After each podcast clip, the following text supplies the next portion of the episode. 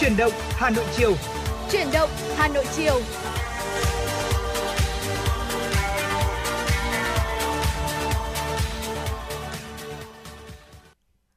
Xin được gửi lời chào tới quý vị thính giả và chúng ta lại cùng gặp nhau trong chương trình chuyển động Hà Nội chiều nay trong khung giờ quen thuộc từ 16 giờ tới 18 giờ và đồng hành trên sóng cùng với quý vị.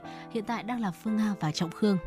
Thưa quý vị, chương trình của chúng tôi được phát sóng trực tiếp trên tần số FM 96 MHz của Đài Phát thanh và Truyền hình Hà Nội, đồng thời cũng được phát sóng trực tuyến trên trang web hanoionline.vn quý vị và các bạn hãy giữ sóng để đồng hành cùng với chúng tôi để có thể chia sẻ về những vấn đề mà quý vị quan tâm, chia sẻ đến với chương trình về chuyển động của Hà Nội một ngày qua quý vị nhé. Đồng thời thì quý vị cũng đừng quên là gửi tặng cho bạn bè, người thân của quý vị một món quà âm nhạc cùng những lời nhắn nhủ thông qua số điện thoại là 024 3773 6688. Vâng, âm nhạc là một yếu tố không thể thiếu trong các khung giờ phát sóng của chuyển động Hà Nội. À, là một thứ mà chúng tôi muốn ờ, có thể là gửi đến cho quý vị những cái món quà tinh thần. Nó giúp thư giãn trong giây lát với những cái món quà âm nhạc và quý vị cũng có thể là yêu cầu tương tác trực tiếp qua số đường dây nóng 024 3773 6688 sẽ được chia sẻ lại để có thể là yêu cầu ngay những cái ca khúc mà mình đang muốn lắng nghe qua sóng phát thanh tần số FM 96 đặc biệt là ở quý vị thính giả nào đang trên những cái hành trình những cái lộ trình di chuyển của mình và có đồng hành cùng với lại chuyển động Hà Nội quý vị nhé. Ờ, và ngay bây giờ sẽ là một món quà âm nhạc đầu tiên. Sau đó thì chúng ta sẽ cùng nhau chuyển động với chuyển động Hà Nội chiều nay cùng những tin tức trong nước đáng quan tâm. À, bây giờ sẽ là một món quà âm nhạc được thể hiện bởi ca sĩ Đông Nhi một ca khúc mới của cô nàng ca sĩ này và cũng nhận được khá là nhiều những tín hiệu tích cực từ những người yêu nhạc. Người ôm pháo hoa mời quý vị cùng lắng nghe.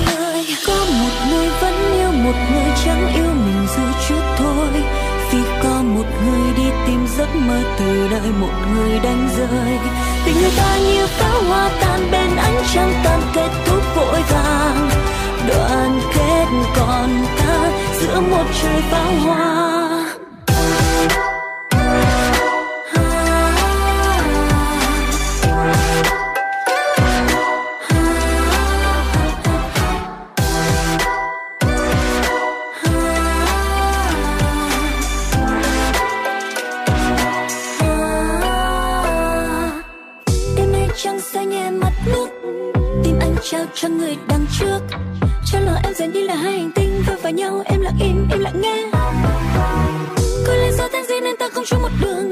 Ai mong bắt ta vương lặng nhìn một người thương. I'm in love with you.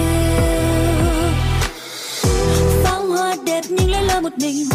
Pháo hoa đẹp không giống như đôi mình. Những hạt màu lấp lánh trên không trời chỉ như mơ rất rơi. Gió vẫn hát yêu quạnh bao câu ca không lời. Chỉ còn tóc em dài tới tháng năm rơi bời. Trên đã xa mở trời vơi. một người chẳng yêu mình dù chút thôi. Vì có một người đi tìm giấc mơ từ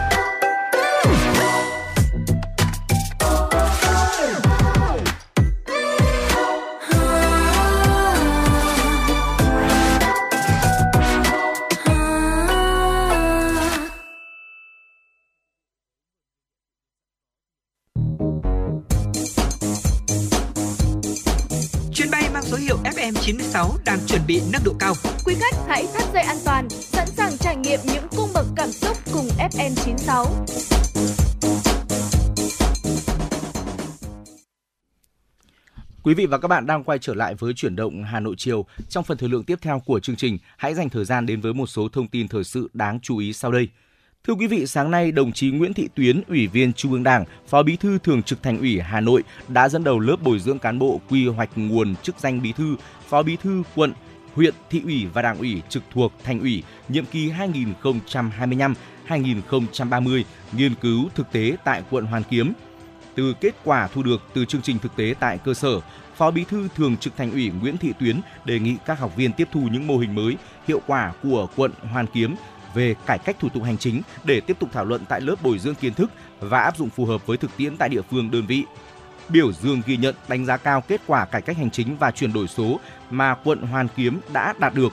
Phó Bí thư Thành ủy Phó Bí thư Thường trực Thành ủy đề nghị quận tiếp tục quan tâm đến việc đào tạo, bồi dưỡng, nâng cao năng lực trình độ cho cán bộ, có cơ chế đãi ngộ phù hợp để khuyến khích cán bộ một cửa, phát huy tinh thần trách nhiệm, không ngừng nâng cao ý thức phục vụ nhân dân, đáp ứng yêu cầu ngày càng cao về công tác cán bộ trong giai đoạn hiện nay. Thưa quý vị, sáng nay tại huyện Mê Linh, Thành đoàn Hà Nội tổ chức gia quân chiến dịch kỳ nghỉ hồng hành cân hành quân xanh năm 2023 với sự tham gia của hơn 1.000 đoàn viên, thanh niên và người dân. Nhiều hoạt động có ý nghĩa trong chiến dịch kỳ nghỉ hồng hành quân xanh được tổ chức như tư vấn sức khỏe, khám bệnh, tặng phát thuốc miễn phí cho 200 gia đình chính sách, người có công, khánh thành hai công trình sân chơi thiếu nhi tại nhà văn hóa thôn Văn Lôi, xã Tam Đồng và nhà văn hóa thôn Phú Hữu, xã Thanh Lâm tổ chức bóc, xóa biển quảng cáo giao vặt trái phép tại các tuyến đường chính, tuyên truyền phòng chống xâm hại trẻ em, phòng chống đuối nước. Tại chương trình, các đơn vị đã trao 110 xuất quà tặng các gia đình chính sách, học sinh có hoàn cảnh khó khăn và cá nhân có thành tích xuất sắc trong phong trào toàn dân bảo vệ an ninh Tổ quốc, trao tặng một công trình thanh niên hoa dâng mộ liệt sĩ cho Đảng ủy, Ủy ban nhân dân xã Thanh Lâm trị giá 15 triệu đồng trao tặng hai công trình thanh niên ờ, sân chơi cho thiếu nhi trị giá 40 triệu đồng, trao tặng một suất quà cho lực lượng công an xã Thanh Lâm trị giá 10 triệu đồng, trao tặng 200 suất thuốc hỗ trợ tăng đề kháng cho nhân dân tham gia khám bệnh tại chương trình trị giá 10 triệu đồng. Chuyển sang một thông tin đáng chú ý, sáng nay tại quảng trường mùng 2 tháng 4 thành phố Nha Trang, tỉnh Khánh Hòa, hàng nghìn người đã đồng diễn hưởng ứng Ngày Quốc tế Yoga lần thứ 9 năm 2023. Sự kiện do Ủy ban nhân dân tỉnh Khánh Hòa và Đại sứ quán Ấn Độ tại Việt Nam phối hợp tổ chức. Ngày Quốc tế Yoga là ngày 21 tháng 6 hàng năm. Tham gia đồng diễn yoga năm nay có hơn 1.200 người là huấn luyện viên, thành viên của các câu lạc bộ yoga trên địa bàn tỉnh Khánh Hòa và 4 tỉnh thành phố khác là thành phố Hồ Chí Minh, Bà Rịa Vũng Tàu, Ninh Thuận và Phú Yên. Trong kỳ nghỉ hè kéo dài, thời tiết nắng nóng, trẻ em thích tham gia hoạt động bơi lội hoặc về quê, đi chơi, du lịch ở những địa điểm có ao hồ, sông, suối biển. Dù đã được cảnh báo thường xuyên, nhưng số vụ tai nạn đuối nước ở trẻ em vẫn có chiều hướng gia tăng trong mùa hè.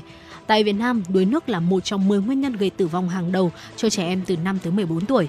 Theo số liệu của Bộ Lao động Thương binh và Xã hội, tình hình đuối nước ở trẻ em đã giảm trong những năm vừa qua, mỗi năm giảm từ 3 tới 5%. Tuy nhiên, cả nước vẫn còn gần 2.000 trẻ em dưới 16 tuổi tử vong do đuối nước. Mỗi dịp hè, những tai nạn đuối nước thương tâm xảy ra đã cướp đi sinh mạng của các em nhỏ, để lại sự xót thương, những nỗi đau không thể bù đắp cho cha mẹ, người thân của nạn nhân. Liên quan về vấn đề này, tiến sĩ Lê Ngọc Duy, trưởng khoa cấp cứu và chống độc Bệnh viện Nhi Trung ương cho rằng cần tổ chức tuyên truyền cho mọi người dân cùng tham gia phòng tránh đuối nước cho trẻ em, giáo dục kiến thức, kỹ năng cho trẻ từ lớp 1, phòng chống đuối nước và dạy trẻ bơi an toàn. Cùng với đó là tuyên truyền cho người chăm sóc trẻ luôn để ý, quản lý, giám sát trẻ mọi lúc, mọi nơi nhằm loại bỏ nguy cơ đuối nước tại cộng đồng, gia đình và trường học. Các khu vực bơi công cộng phải được giám sát bởi nhân viên được huấn luyện về công tác cứu hộ ao hồ dụng cụ chứa nước trong gia đình phải có rào chắn, nắp đậy, cần có biển cảnh báo tại các sông ngòi, hồ nước. Cha mẹ và nhà trường hướng dẫn cho trẻ cách nhận biết các nơi nguy hiểm có nguy cơ cao xảy ra đuối nước, tuyên truyền phổ biến các biện pháp phòng ngừa và cấp cứu ban đầu đúng cách, tổ chức các lớp cấp cứu cơ bản cho cộng đồng. Đó là những tin tức trong nước đáng quan tâm đầu tiên chúng tôi nhận được từ biên tập viên Kim Dung à, và ngay vừa rồi thì cũng đã có một yêu cầu âm nhạc gửi về cho chương trình à, với ca khúc là chỉ cần là mình cùng nhau và ngay bây giờ Phương Nga và Trọng Khương xin được đáp ứng à, yêu cầu âm nhạc này. Mời quý vị thính giả cùng lắng nghe. Ngay sau đó thì chúng tôi sẽ quay trở lại với tiểu mục Sống khỏe cùng FM96.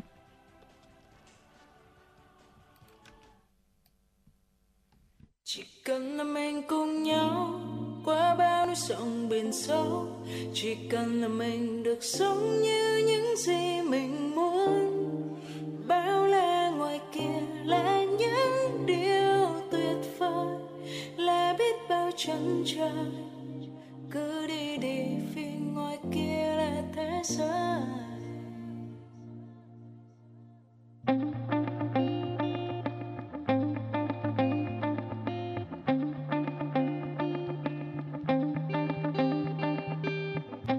khinh dậy thời gian đi khắp muôn nơi.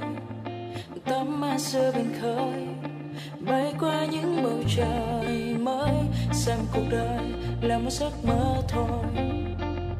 Mỗi ngày mỗi ngày trôi, mỗi ngày mỗi ngày tôi nhìn thấy.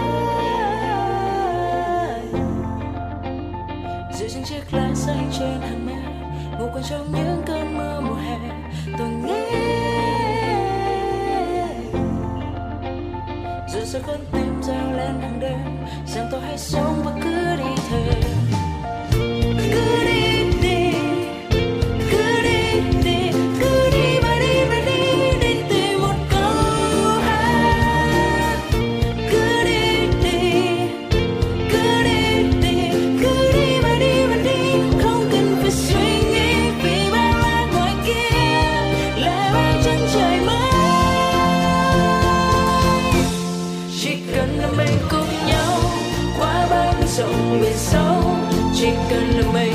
so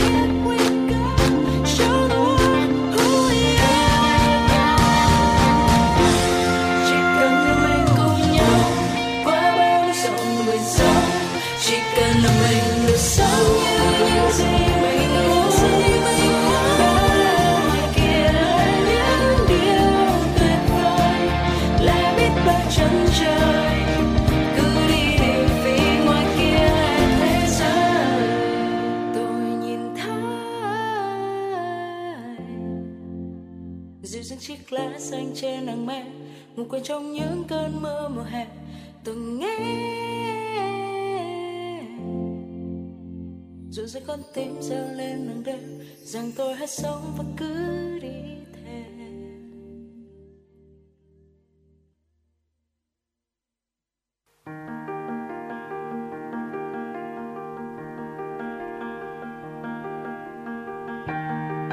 Quý vị và các bạn đang theo dõi kênh FM 96 MHz của Đài Phát thanh Truyền hình Hà Nội. Hãy giữ sóng và tương tác với chúng tôi theo số điện thoại 024 3773 6688. FM 96 đồng hành trên mọi nẻo đường. đường.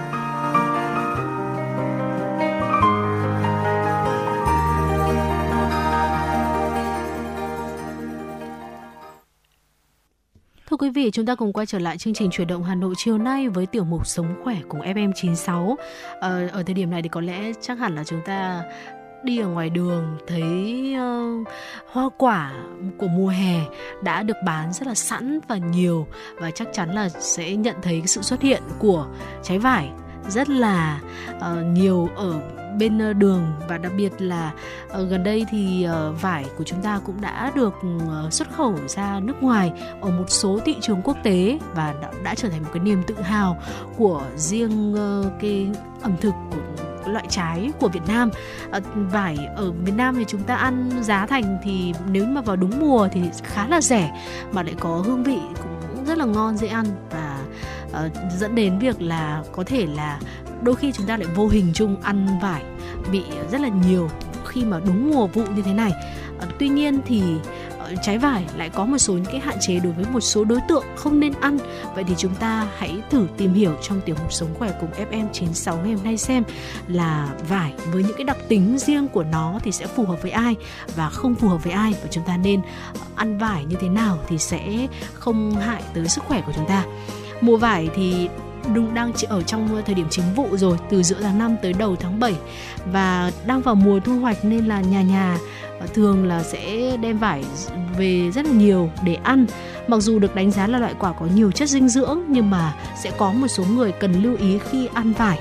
Theo như bác sĩ Tạ Tùng Duy, Viện Y học ứng dụng Việt Nam chia sẻ rằng là quả vải thì bao gồm chủ yếu là nước tới 82% và cáp chiếm 16,5%.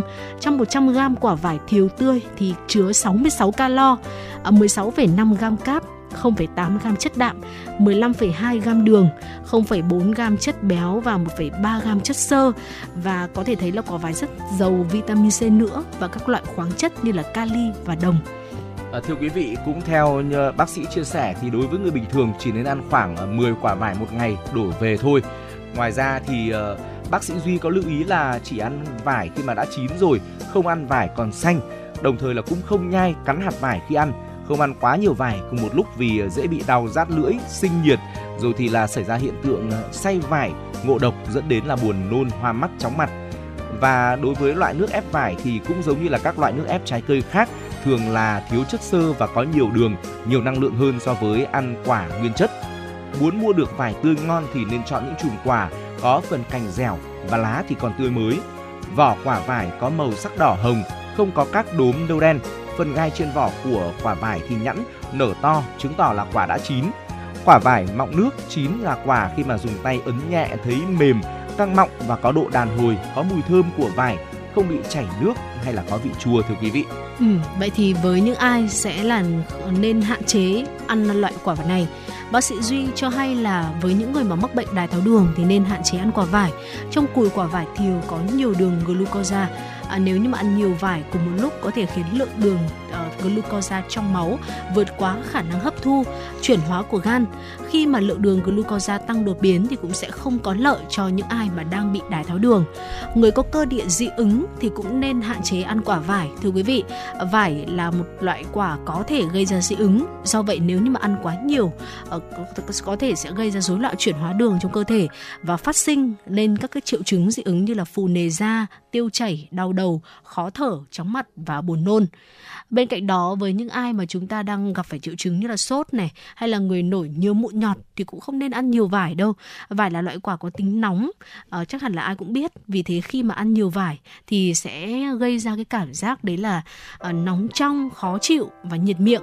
À, bên cạnh đó lượng đường cao trong quả vải có thể là nguyên nhân khiến cơ thể của chúng ta bị mọc rôm sảy, mụn nhọt, thậm chí là có trường hợp dẫn tới những phản ứng tiêu cực như là tiêu chảy, đau đầu, chóng mặt hay là chân tay buồn rùn. À, thưa quý vị, với một số phụ nữ mang thai thì thường có nguy cơ mắc tiểu đường thai kỳ. Vì vậy, ờ, những ờ, phụ nữ đang mang thai tốt nhất là chúng ta không nên ăn quá nhiều vải. Đồng thời là trẻ em thì cũng không nên ăn quá nhiều vải khi mà được cần phải có sự giám sát của người lớn, không để trẻ em ăn quá khoảng 3 4 quả một lần Ờ, trong một vài ngày trước khi mà diễn ra chu kỳ kinh nguyệt của phụ nữ thì thường là sẽ lo âu căng thẳng tinh thần do sự mất cân bằng hormone estrogen và progesterone. Do đó khi mà đang trong giai đoạn này thì chị em cũng cần hạn chế ăn nhiều vải. Ngoài ra thì lâu nay có nhiều thông tin truyền tai nhau rằng ăn nhiều vải sẽ bị viêm não Nhật Bản. Theo tiến sĩ Nguyễn Văn Dũng là trưởng khoa côn trùng thuộc Viện Sốt rét ký sinh trùng côn trùng Trung ương, đây chỉ là tin đồn không chính xác và không có căn cứ khoa học. Theo vị chuyên gia này thì thông tin suy diễn bắt nguồn từ sự trùng lặp thời điểm mùa vải và mùa bệnh viêm não Nhật Bản. Tiến sĩ Dũng cho biết thêm là viêm não Nhật Bản là bệnh cấp tính do virus gây ra, làm tổn thương nghiêm trọng hệ thần kinh trung ương. Ổ chứa virus viêm não Nhật Bản trong thiên nhiên là các loài sống hoang dã như là chim, một số loài bò sát và các loài động vật có xương sống, nơi virus nhân lên, lưu trữ lâu dài trong tự nhiên và phát tán tới vật nuôi gần người, đặc biệt là lợn, sau đó đến trâu, bò, ngựa, dê và từ đó truyền sang người. Bệnh viêm não Nhật Bản thì ờ, không lây truyền trực tiếp từ người sang người hoặc từ động vật sang người mà lây truyền thông qua mũi đốt. Mũi truyền bệnh viêm não Nhật Bản chủ yếu sinh sản ở môi trường nước trong, thường ở ruộng lúa nước, nhất là ở ruộng mạ và phát tán rộng trên cánh đồng nên thường được gọi là mũi đồng ruộng. Ở nước ta thì loài mũi này có nhiều ở miền Bắc, phát triển vào những tháng mùa hè, nắng nóng có mưa nhiều, cao điểm vào tháng 6 tháng 7 mùa vải chín. Do đó, tiến sĩ Dũng khẳng định việc ăn quả vải thì không liên quan gì đến lây truyền bệnh viêm não Nhật Bản. Vâng ạ, với những thông tin vừa rồi thì có lẽ là chúng ta cũng đã yên tâm hơn với ờ, việc đấy là ăn vải như thế nào để mà không gây hại hay là có những cái tác dụng không mong muốn đối với lại sức khỏe của chúng ta ờ, khi mà trái vải đã trở thành niềm tự hào của Việt Nam và bên cạnh đó là um, chúng ta rất dễ dàng mua những trái vải khi mà đang vào chính vụ ờ, nên là cái việc tìm hiểu là ăn nên ăn như thế nào hay là tiêu thụ với số lượng bao nhiêu thì nó cũng sẽ ờ, là một cái thông tin hy vọng rằng là chúng tôi chuyển tới quý vị sẽ hữu ích ờ, qua tiểu mục sống khỏe cùng FM96 của chương trình chiều nay. Còn bây giờ thì mời quý vị chúng ta cùng quay trở lại với âm nhạc trước khi đến với những tin tức đáng quan tâm tiếp theo mà biên tập viên Kim Dung gửi về cho chương trình. Và ngay bây giờ sẽ là một món quà âm nhạc với giọng ca của ca sĩ Hồ Quỳnh Hương, ca khúc Anh mời quý vị cùng thưởng thức.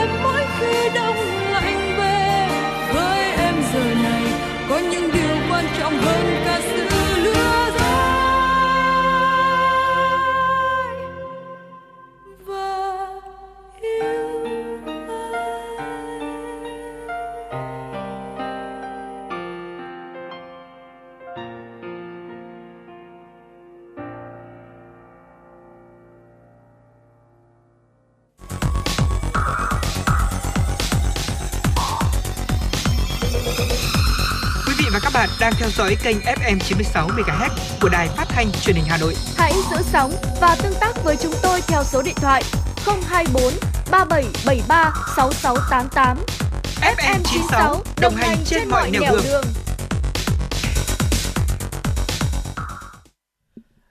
Quý vị và các bạn đang quay trở lại với chuyển động Hà Nội chiều và trong phần thời lượng tiếp theo, hãy cùng lắng nghe một số thông tin thời sự quốc tế đáng chú ý.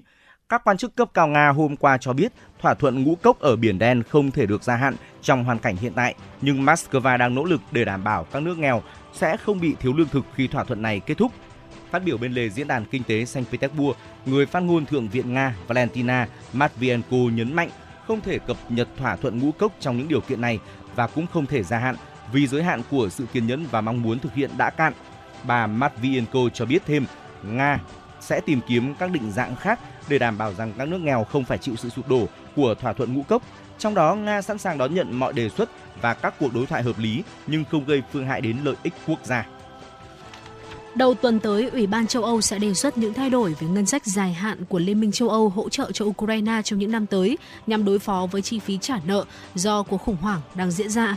Phát biểu trong một cuộc họp báo, Phó Chủ tịch Ủy ban châu Âu Vandit Dombrovskis cho biết năm nay Liên minh châu Âu đang cung cấp 18 tỷ euro, tương đương với 19,67 tỷ đô la Mỹ cho Ukraine.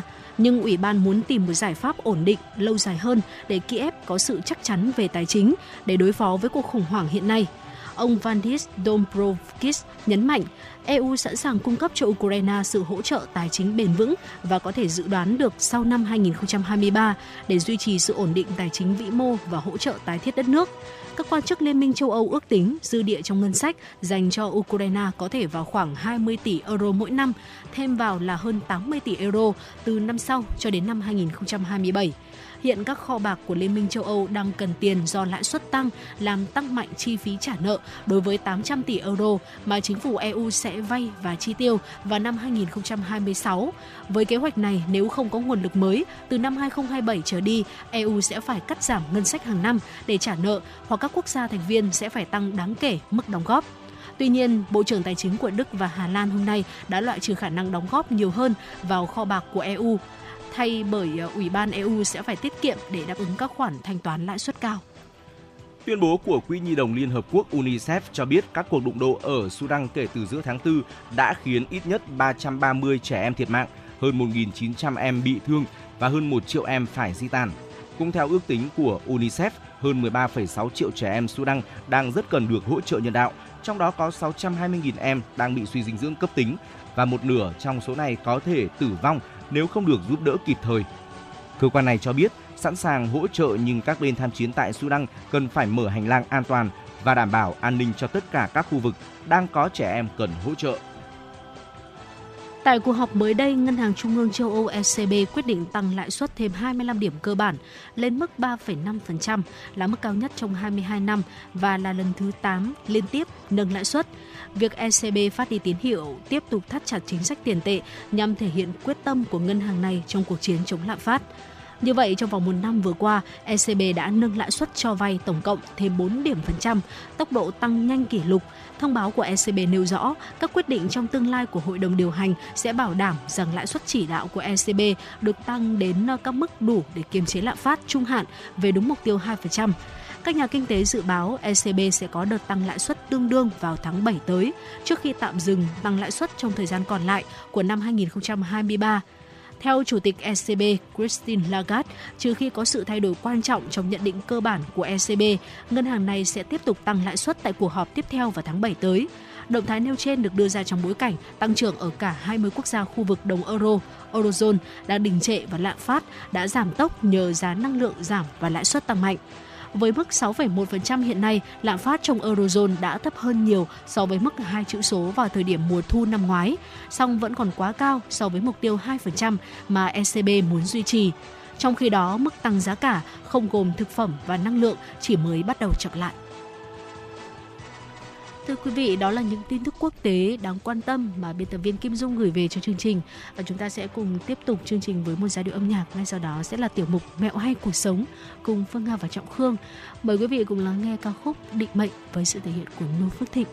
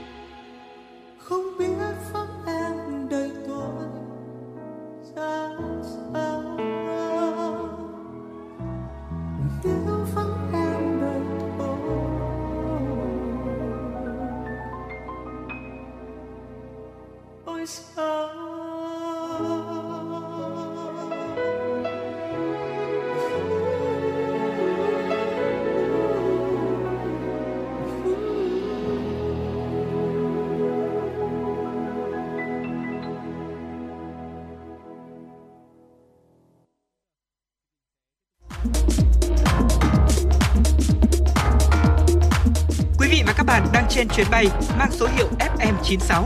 Hãy thư giãn, chúng tôi sẽ cùng bạn trên mọi cung đường. Hãy giữ sóng và tương tác với chúng tôi theo số điện thoại 024 3773 6688.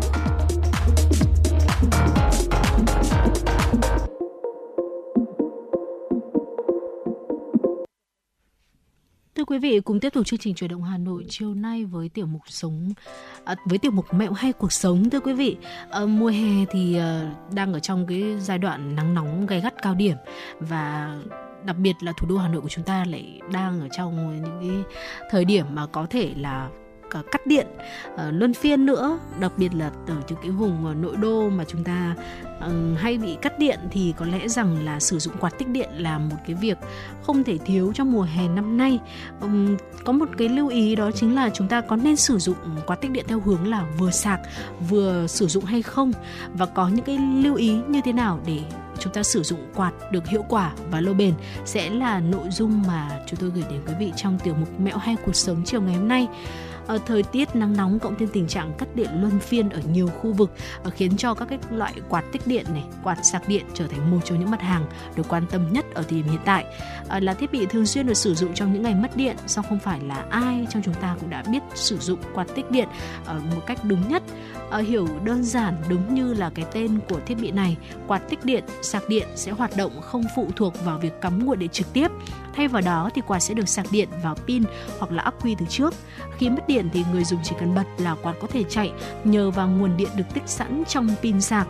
Và ờ, khảo sát trên hiện ừ, thị trường hiện nay thì thấy có rất là nhiều loại quạt sạc tích điện đa dạng về mẫu mã và cách sử dụng để người sử dụng tùy chọn dựa trên nhu cầu cá nhân của mình.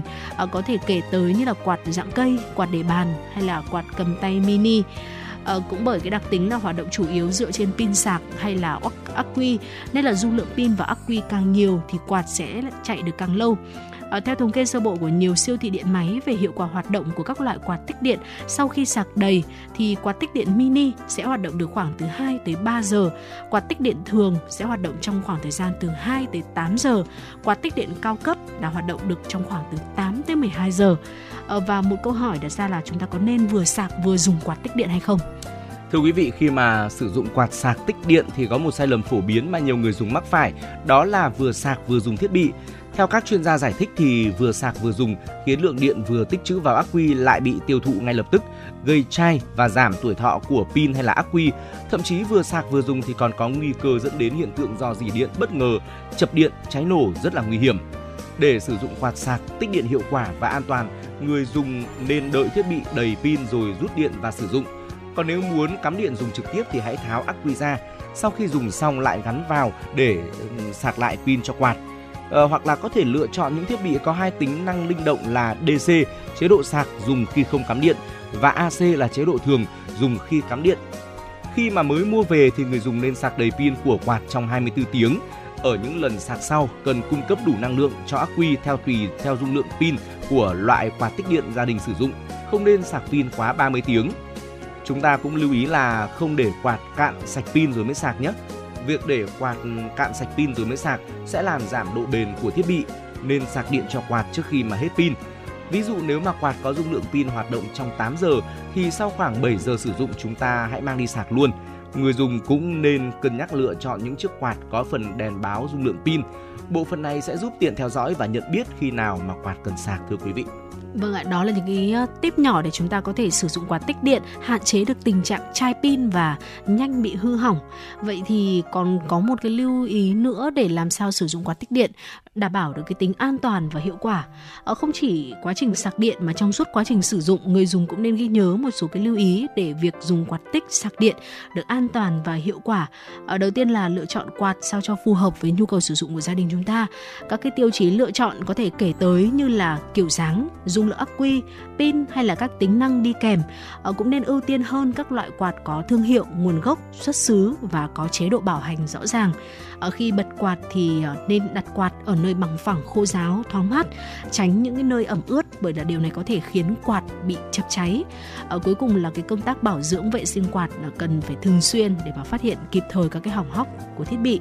Ở khi chúng ta không còn nhu cầu sử dụng quạt trong thời gian dài, thì các gia đình nên xả hết điện trong ắc quy hay là pin đi, rồi dán các đầu tiếp xúc lại.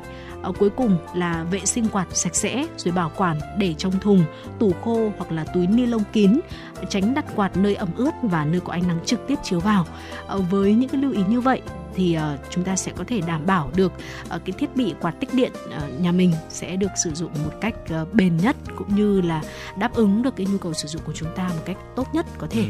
ừ. và có vô vàn những loại quạt tích điện với những tính năng cũng như là công suất khác nhau thì hy vọng là quý vị sẽ lựa chọn được cho gia đình mình một loại quạt tích điện thật là phù hợp đặc biệt là trong thời điểm mà chúng ta còn đang phải cắt điện luân phiên như thế này và hãy cùng chia sẻ đến với chúng tôi những uh, những kiến thức thật là thú vị liên quan đến quạt tích điện nói riêng và những thiết bị điện uh, sử dụng trong gia đình nói chung để mùa hè này chúng tôi có thể là chia sẻ nhiều hơn đến với quý vị thính giả những kiến thức hữu ích đó giúp cho quý vị có thể nâng cao tuổi thọ của những thiết bị điện trong gia đình cũng như đảm bảo uh, sử dụng những thiết bị điện một cách an toàn nhất. Vâng ạ, đó là những chia sẻ trong tiểu mục mẹo hay cuộc sống. à, và bây giờ thì chúng ta sẽ cùng nhau tiếp tục uh, dòng chảy âm nhạc trong buổi chiều ngày hôm nay, một buổi chiều thứ bảy cuối tuần. Ờ, à, Các khúc Tình yêu tôi hát với sự thể hiện của Lân Nhã và Uy Linh. Chúng tôi sẽ quay trở lại sau ca khúc này.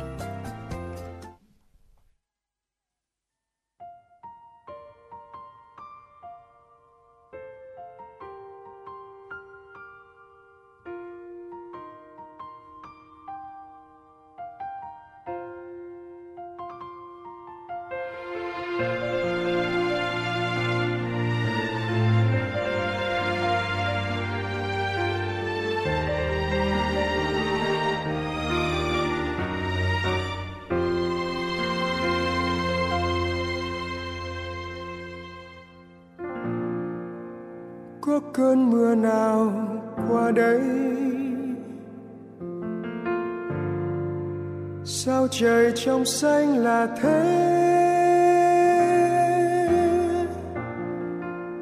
Giá như em còn bên tôi. Giá như tôi đừng lặng lẽ. Giấc ngủ vui chiều hôm. Giữa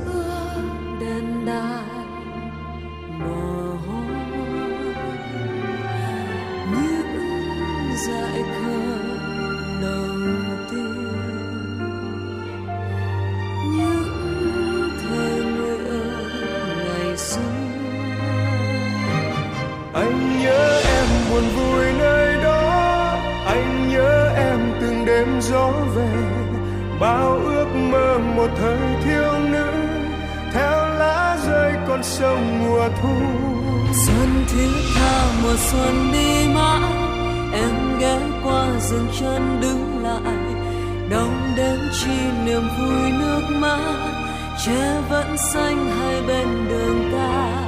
Theo gió qua miền quê hoang vắng, cho tiếng dương cầm đêm chết lặng. Em có nghe tình yêu tôi hát, khi nắng xôn xao trên hàng cây.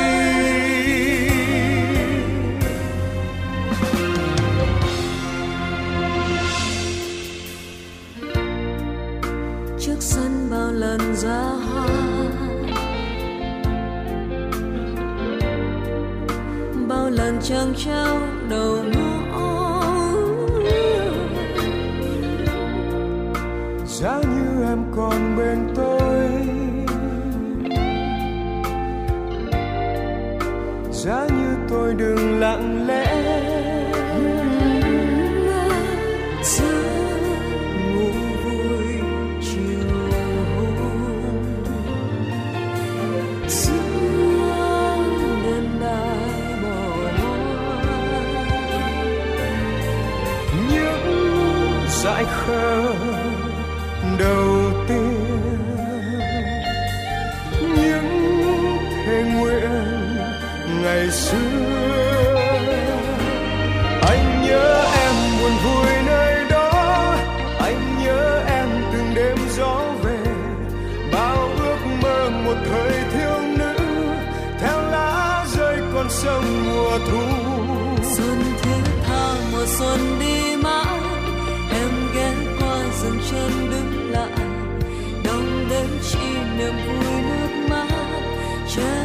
Xanh hai bên đường ta.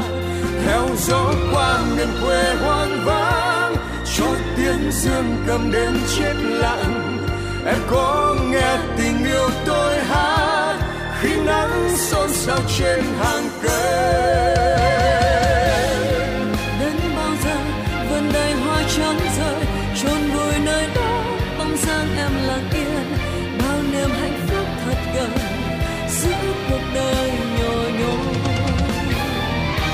lần dòng tố đã đi qua đời anh bao hoàng hôn tiếng ngắt rơi trên dòng sông bao bình minh trói trang trên miền quê hương nắng gió.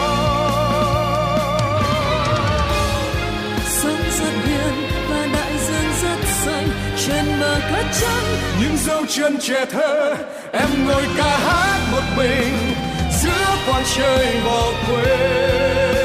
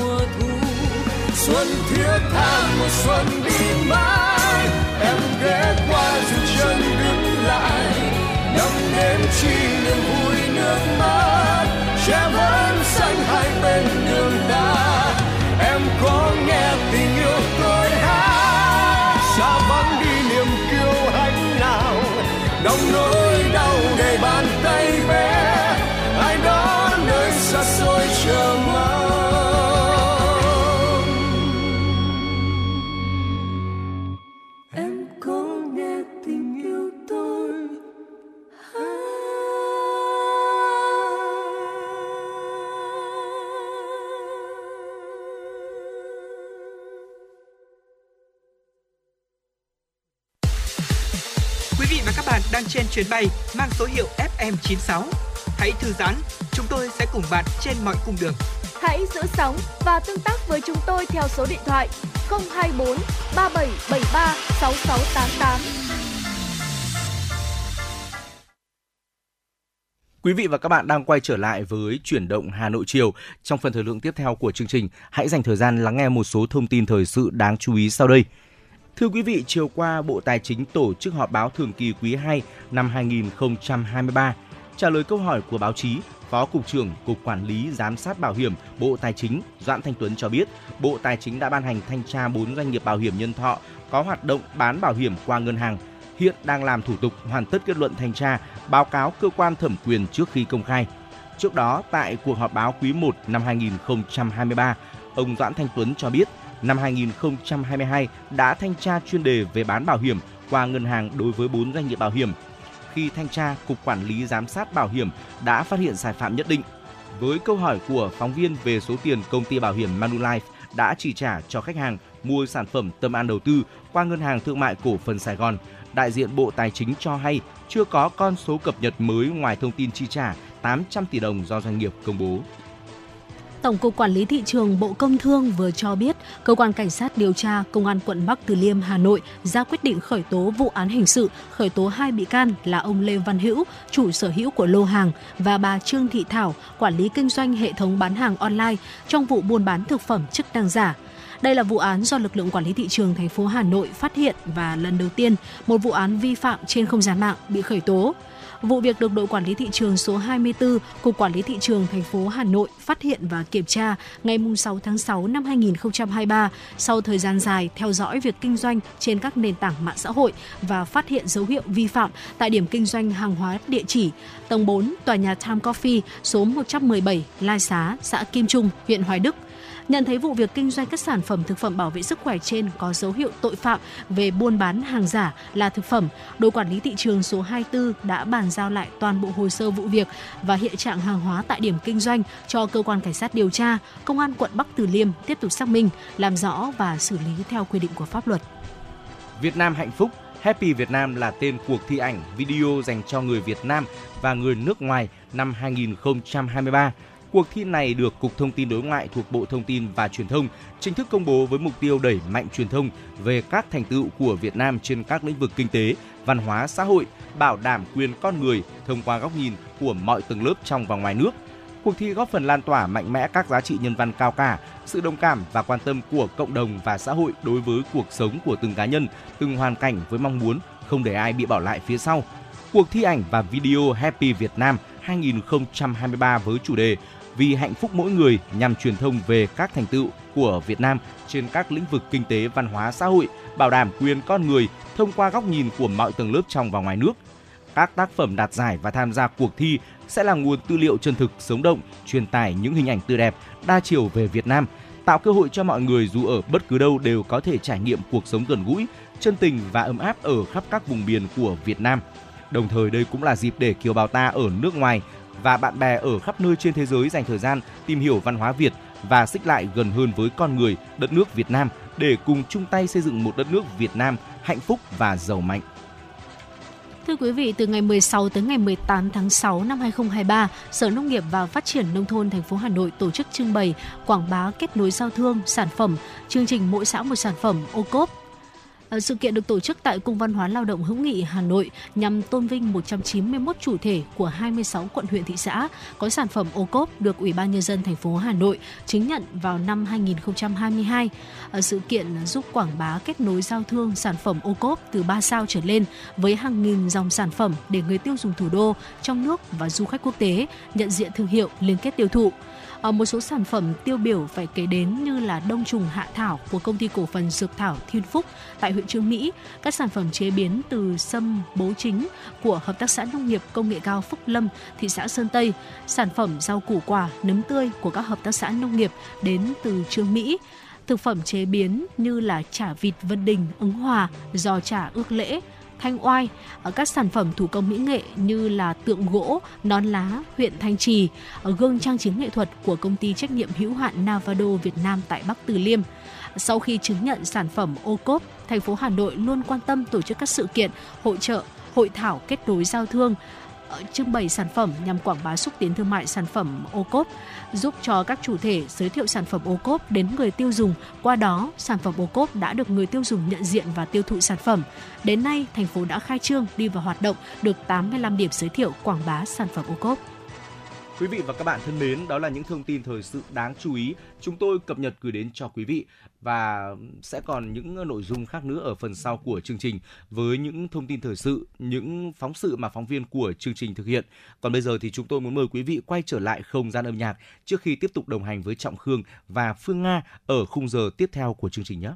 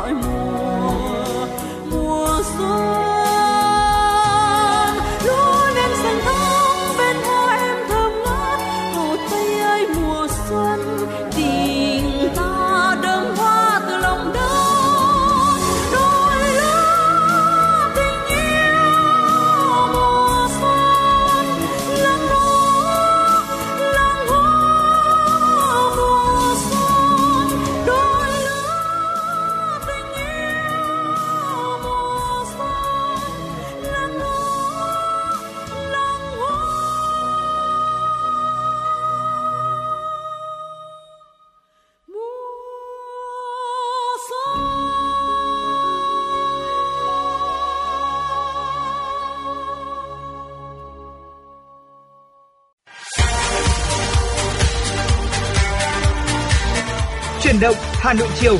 Chuyển động Hà Nội chiều.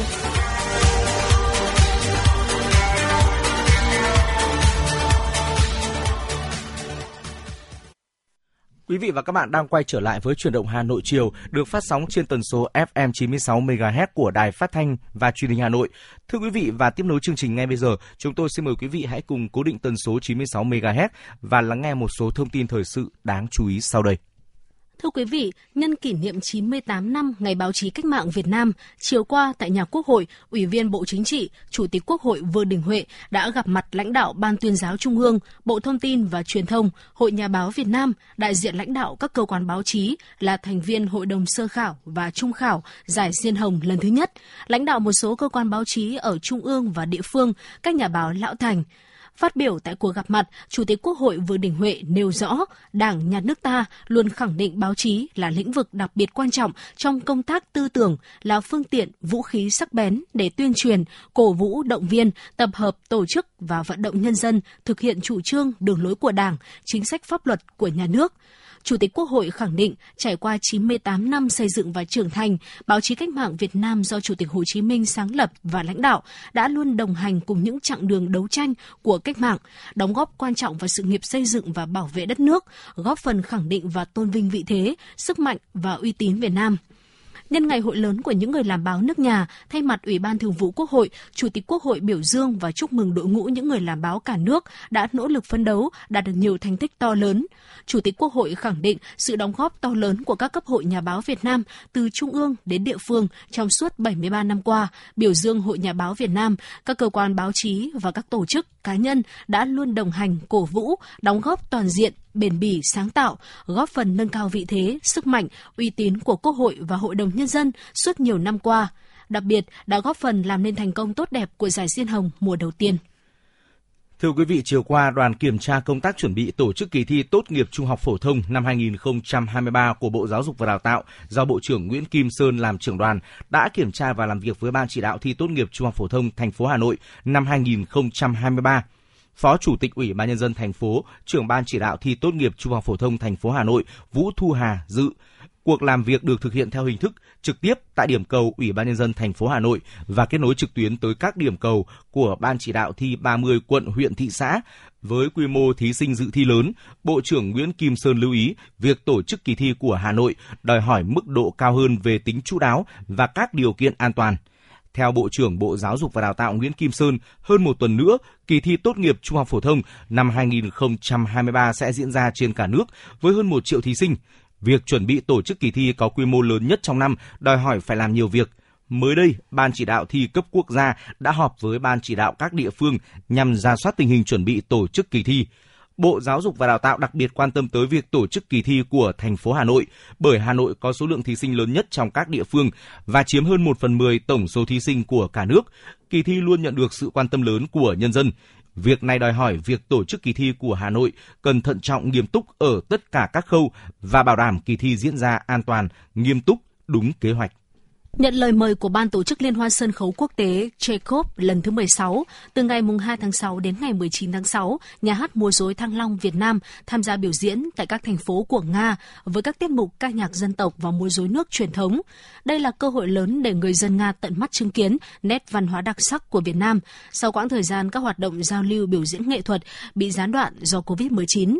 Nghệ sĩ ưu tú Trần Thanh Hiền, giám đốc nhà hát múa rối Thăng Long cho biết, sau 4 tháng chuẩn bị, nhà hát háo hức mang đến cho khán giả Nga và quốc tế những màn biểu diễn độc đáo nhất. Giám đốc nhà hát nhấn mạnh, biểu diễn ở nước ngoài có những khó khăn nhất định, nhưng các nghệ sĩ tự ý thức được trách nhiệm của mình, nỗ lực biểu diễn hết sức để quảng bá văn hóa truyền thống Việt Nam ra thế giới. Cũng theo nghệ sĩ ưu tú Trần Thanh Hiền, đây là lần đầu bà đến nước Nga xinh đẹp, mến khách, còn nhà hát múa rối Thăng Long đã có 3 lần biểu diễn tại Nga. Trong lần này, nhà hát mang đến cho khán giả hàng chục buổi biểu diễn cả ở thủ đô Moscow và thành phố miền Nam Vodonek. Trung tâm Bảo tồn Di sản Thăng Long Hà Nội vừa triển khai hệ thống đặt vé điện tử, giúp khách hàng có thể mua vé trực tuyến, kiểm soát vé thông minh khi tham quan Hoàng thành Thăng Long trên phố Hoàng Diệu, quận Ba Đình, Hà Nội, thay vì phải xếp hàng mua vé. Việc triển khai hệ thống vé điện tử nằm trong lộ trình chuyển đổi số của thành phố Hà Nội, đồng thời thiết thực hưởng ứng kế hoạch triển khai đề án ứng dụng công nghệ của công nghiệp 4.0 để phát triển du lịch thông minh, thúc đẩy du lịch trở thành ngành kinh tế mũi nhọn của Tổng cục Du lịch thuộc Bộ Văn hóa, Thể thao và Du lịch. Hệ thống đặt vé trực tuyến hứa hẹn sẽ mang đến những trải nghiệm thuận tiện cho khách tham quan, nhất là với những đoàn khách đông người sẽ giảm bớt thời gian chờ đợi vào những đợt cao điểm trong năm. Theo bạn, thứ gì tạo nên sự tự tin cho chúng ta khi nói chuyện? Cách ăn nói hay là ngôn ngữ cơ thể? Với tôi, đó là nụ cười. Cảm ơn các bác sĩ của nhà khoa Quang Hưng đã giúp tôi có được bí quyết chinh phục người mình thích. Một nụ cười tự nhiên và rạng rỡ. Thật chẳng ngờ, nhà khoa Quang Hưng đã giúp tôi hoàn thiện mình, trở nên tự tin hơn mỗi khi giao tiếp với đối tác, khách hàng với một nụ cười đầy rạng rỡ và thu hút. Nhà khoa Quang Hưng đã tiếp thêm tự tin cho những nụ cười thêm tươi. Sứ mệnh tiếp thêm tự tin cho nụ cười. Nhà khoa Quang Hưng tin cậy điểm 10, thay đổi bản thân nâng tầm giá trị mỗi người. Tới ngay nhà khoa Quang Hưng đây, tư vấn chăm sóc tận tình. y bác sĩ chuyên môn cao thấu hiểu tâm tình thiết bị hiện đại phục vụ hết mình tới ngay nhà khoa Quang Hưng để tự tin là chính mình Hiện nay, Nha khoa Quang Hưng đang có chương trình thăm khám và điều trị miễn phí các bệnh răng miệng cho trẻ em dưới 12 tuổi. Hãy ghé ngay Nha khoa Quang Hưng tại số 4 lô A32, cổng chào khu đô thị Gelesimco A, An Khánh, Hoài Đức, Hà Nội hoặc số 150 Phan Đình Phùng, thị trấn Phùng hay ngã ba chợ Tân Lập, Đan Phượng. Chi tiết liên hệ 024 777 06699 hoặc truy cập website nha khoa quang hưng.com.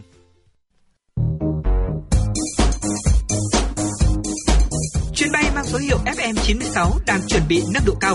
Quý khách hãy thắt dây an toàn, sẵn sàng trải nghiệm những cung bậc cảm xúc cùng FM96.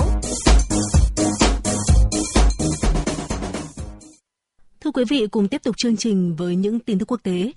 Hôm qua, Tổng thống Nga và Tổng thống các tiểu vương quốc Ả Rập Thống Nhất UAE đã có cuộc hội đàm. Hội đàm hai nước diễn ra bên lề Diễn đàn Kinh tế Quốc tế Saint Petersburg 2023. Tại hội đàm, Tổng thống Putin hoan nghênh các mối quan hệ giữa Nga và UAE, đồng thời khẳng định quốc gia giàu dầu mỏ ở Trung Đông là một đối tác rất tốt của Moscow. Về phần mình, Tổng thống UAE bày tỏ mong muốn tăng cường quan hệ với Nga. Tại cuộc hội đàm, hai nhà lãnh đạo trao đổi về mối quan hệ đối tác chiến lược giữa hai nước và về vấn đề tìm kiếm một giải pháp chính trị cho cuộc xung đột tại Ukraine. Chuyển sang một thông tin đáng chú ý, Nga đã trả cổ tức bằng đồng nhân dân tệ của Trung Quốc cho các cổ đông nước ngoài tham gia các dự án phát triển mỏ dầu Sakhalin 1 và Sakhalin 2. Tờ Nikkei Asia nói rằng đây là một tình thế không thể nào làm khác bởi lệnh trừng phạt của phương Tây đối với Moscow buộc các tổ chức tài chính không được chấp nhận thanh toán bằng đồng đô la Mỹ trong các thương vụ với Nga. Trước thời điểm có lệnh trừng phạt, cổ tức của hai dự án đã được thanh toán bằng đô la Mỹ mỗi năm hai lần thông qua tài khoản ngân hàng ở Singapore kể từ khi phương Tây công bố các biện pháp ngăn chặn Nga tham gia mạng lưới thanh toán bằng đô la Mỹ, các tổ chức tài chính hiện không muốn thực hiện các giao dịch bằng đô la liên quan đến Nga. Các doanh nghiệp Nga gần đây đã sử dụng nhân dân tệ để trả cổ tức cho các công ty thương mại Nhật Bản có cổ phần trong các dự án. Các giao dịch nhân dân tệ đang tăng mạnh ở Nga do các lệnh trừng phạt. Theo Ngân hàng Trung ương Liên bang Nga, tỷ lệ giao dịch ngoại hối của đồng nhân dân tệ đã tăng lên mức cao kỷ lục 39% trong tháng 3, trong khi tỷ lệ của đồng đô la Mỹ giảm xuống còn 34%. Ngân hàng Trung ương Nhật Bản tiếp tục đi ngược với xu hướng thắt chặt tiền tệ của các nước khi tiếp tục duy trì chính sách tiền tệ siêu lỏng. Mục tiêu của ngân hàng này là duy trì lạm phát ổn định ở mức 2% và đảm bảo động lực tăng trưởng cho nền kinh tế. Kết thúc cuộc họp chính sách, ngày hôm qua, Ngân hàng Trung ương Nhật Bản BOJ đã quyết định duy trì chính sách nới lỏng tiền tệ. Theo đó, lợi suất trái phiếu chính phủ kỳ hạn 10 năm sẽ ở mức 0% và lãi suất ngắn hạn ở mức âm 0,1%. Quyết định của Ngân hàng Trung ương Nhật Bản đã đi ngược lại so với các ngân hàng lớn khác. Ngay sau quyết định tiếp tục nới lỏng tiền tệ, thị trường ngoại hối Nhật Bản đã ngay lập tức có phản ứng. Đồng yên tiếp tục giảm xuống mức 141,14 yên đổi 1 đô la Mỹ. Trung Quốc lần đầu tiên đã tiến hành diễn tập quy mô lớn ở miền Đông nhằm đảm bảo có thể xử lý tốt tình trạng mất điện diện rộng, tránh thời tiết khắc nghiệt mùa hè làm tê liệt lưới điện khiến người dân chìm trong bóng tối. Theo đó, ngày 15 tháng 6, Cơ quan Quản lý Năng lượng Quốc gia NEA và chính quyền các khu vực Thượng Hải, Giang Tô, Chiết Giang, An Huy và Phúc Kiến đã phối hợp tiến hành cuộc diễn tập được mô tả là cuộc diễn tập khẩn cấp chung lớn nhất, quy mô nhất và có mục tiêu nhất đối với các trường hợp khẩn cấp về điện. Cơ quan này cho hay chương trình diễn tập đã tính đến các đặc điểm vận hành và rủi ro an toàn chính của lưới điện phía đông Trung Quốc. Các bên tham gia gồm khoảng 30 phòng ban, cơ quan quản lý năng lượng, lưới điện và các công ty phát điện liên quan, mạng lưới đường sắt ngầm, bệnh viện và các công ty hóa chất. Cuộc diễn tập diễn ra trong bối cảnh Trung Quốc cảnh giác cao độ về khả năng thiếu điện trong mùa cao điểm hè có thể làm tê liệt hoạt động chế tạo và sản xuất công nghiệp của nước này trong bối cảnh nền kinh tế phục hồi sau đại dịch COVID-19 yếu hơn dự kiến. Hội trợ công nghệ xanh đã diễn ra trong hai ngày 15 và 16 tháng 6 tại thủ đô Berlin của Đức, cho thấy tiềm năng to lớn của tương lai công nghệ xanh. Hội trợ công nghệ xanh là sự kiện thường niên được tổ chức lần đầu vào năm 2019. Năm nay, hội trợ thu hút 190 công ty mang sản phẩm đến trưng bày cùng 15.000 du khách. Một số sản phẩm nổi bật có thể kể đến dòng quần áo thời trang bền vững của công ty Ikunska, Bồ Đào Nha, được tạo ra từ các nguyên liệu tự nhiên, tảo, rong biển, cây bạch đàn. Các trang phục của Ikunska hiện đã được bán ra thị trường, trong khi đó sản phẩm Ikulin của Đức sử dụng hệ thống làm mát bằng nước để tạo hiệu ứng làm mát cho quần áo. Một công ty của Đức khác có tên là Natch đã giới thiệu dòng sản phẩm kem đánh răng dạng viên với các thành phần tự nhiên. Các khách tham quan đã có những trải nghiệm thực tế ngay tại hội trợ với loại kem đánh răng mới này. Kem đánh răng này cũng được đựng trong lọ thủy tinh thay vì tiếp nhựa như chúng ta vẫn sử dụng. Quý vị và các bạn thân mến, đó là một số những thông tin thời sự quốc tế đáng chú ý chúng tôi cập nhật gửi đến cho quý vị. Đừng rời sóng, chúng tôi sẽ quay trở lại ngay.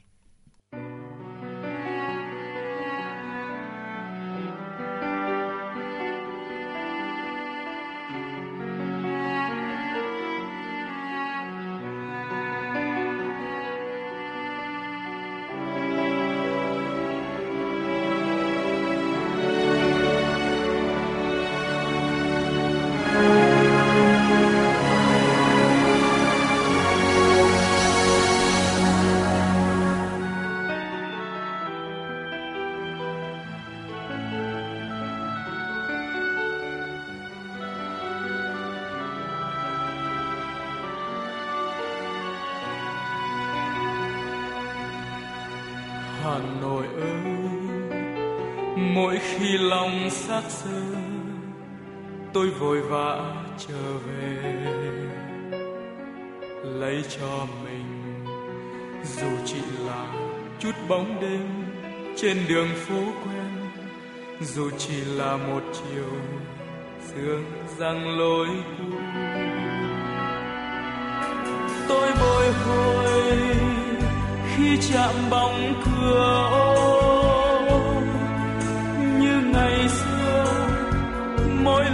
chạm vai gầy áo mẹ. Ôi nỗi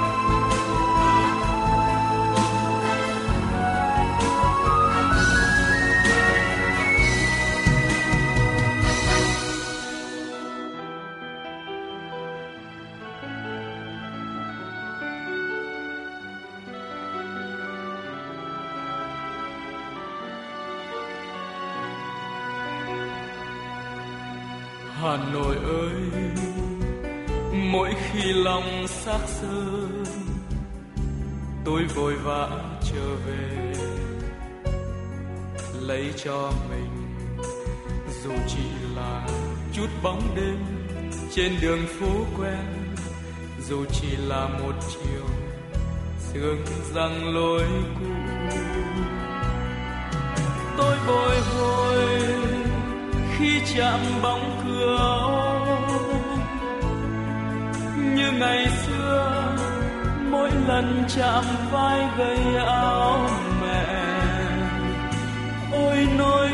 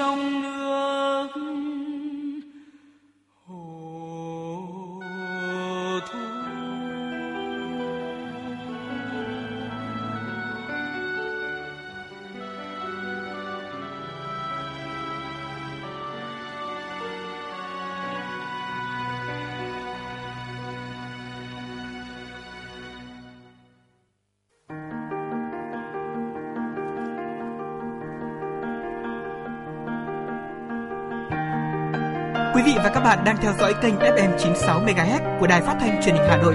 Hãy giữ sóng và tương tác với chúng tôi theo số điện thoại 024 3773 6688. FM 96 đồng hành trên mọi nẻo đường.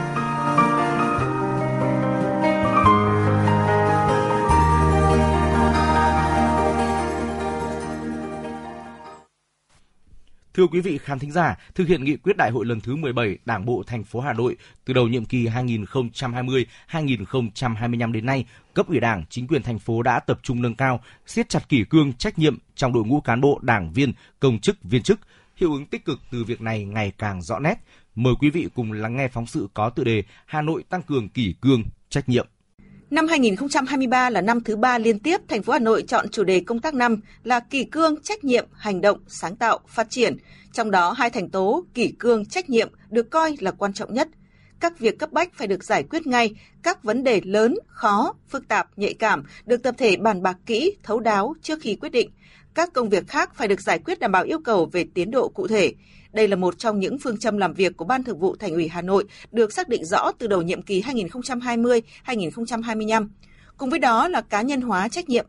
Việc chấm điểm thi đua cuối năm cũng căn cứ vào bộ mặt của địa bàn phụ trách để đánh giá cán bộ. Bí thư quận ủy Tây Hồ Lê Thị Thu Hằng cho biết.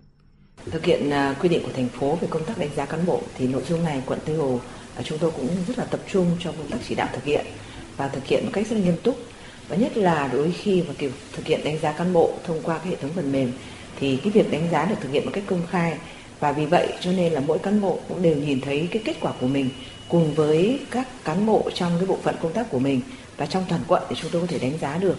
Và qua cái việc này không chỉ là cán bộ được nhận đánh giá, mà chúng tôi đánh giá cả cái vai trò trách nhiệm của thủ trưởng các cơ quan đơn vị trong công tác đánh giá, đảm bảo một cách tính chính xác, khách quan từ sự coi trọng kỷ cương trách nhiệm năm 2022, Ban Thường vụ Thành ủy đã gợi ý kiểm điểm sâu 29 đơn vị, con số cao nhất từ trước đến nay, thành lập 9 đoàn công tác để chỉ đạo kiểm điểm. Sau kiểm điểm, tình hình khắc phục được theo dõi đánh giá thường xuyên. Ban Thường vụ Thành ủy còn thành lập 5 đoàn kiểm tra đối với 15 tổ chức đảng và 25 đảng viên trong công tác lãnh đạo chỉ đạo tổ chức thực hiện công tác xây dựng đảng và hệ thống chính trị, cải cách hành chính, trách nhiệm nêu gương và thực hiện quy định về những điều đảng viên không được làm. Qua kiểm tra, thành phố kịp thời rút ra bài học kinh nghiệm, tăng cường lãnh đạo chỉ đạo của cấp ủy Đảng, tổ chức thực hiện của chính quyền các cấp. Nhờ siết chặt kỷ cương, nâng cao trách nhiệm trong đội ngũ cán bộ, công chức và viên chức, hệ thống chính trị thành phố cho thấy rõ hiệu lực hiệu quả. Năm 2022, kinh tế Hà Nội tăng trưởng cao nhất 10 năm trở lại đây, thu ngân sách vượt dự toán. 6 tháng đầu năm 2023, mức tăng trưởng bình quân của Hà Nội đạt 5,97%, cao hơn mức bình quân chung của cả nước. Đây là cơ sở để thành phố tiếp tục tăng cường kỷ cương trách nhiệm hơn nữa trong đội ngũ cán bộ, đảng viên, công chức viên chức, nhất là người đứng đầu.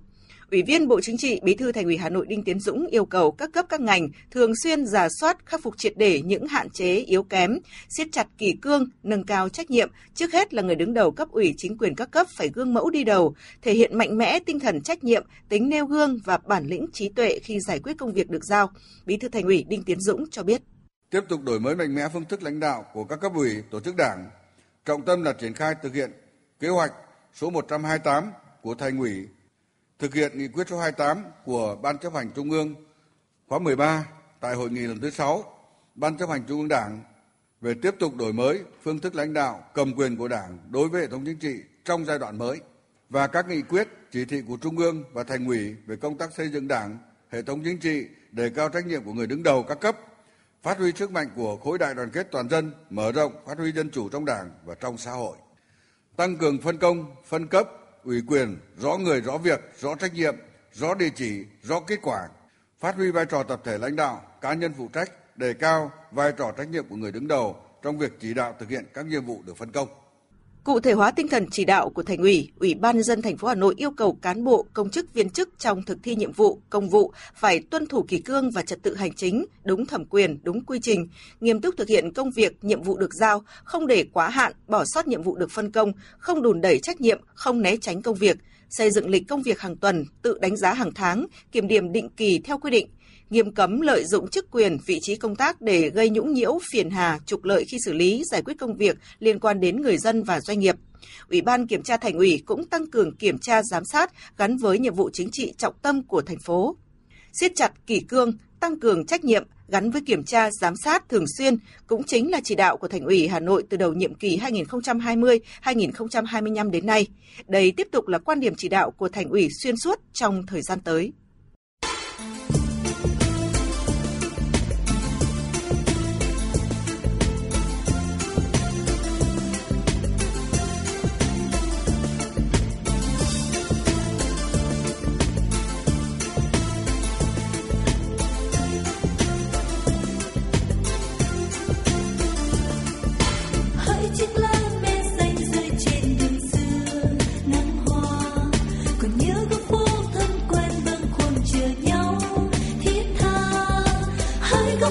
Phố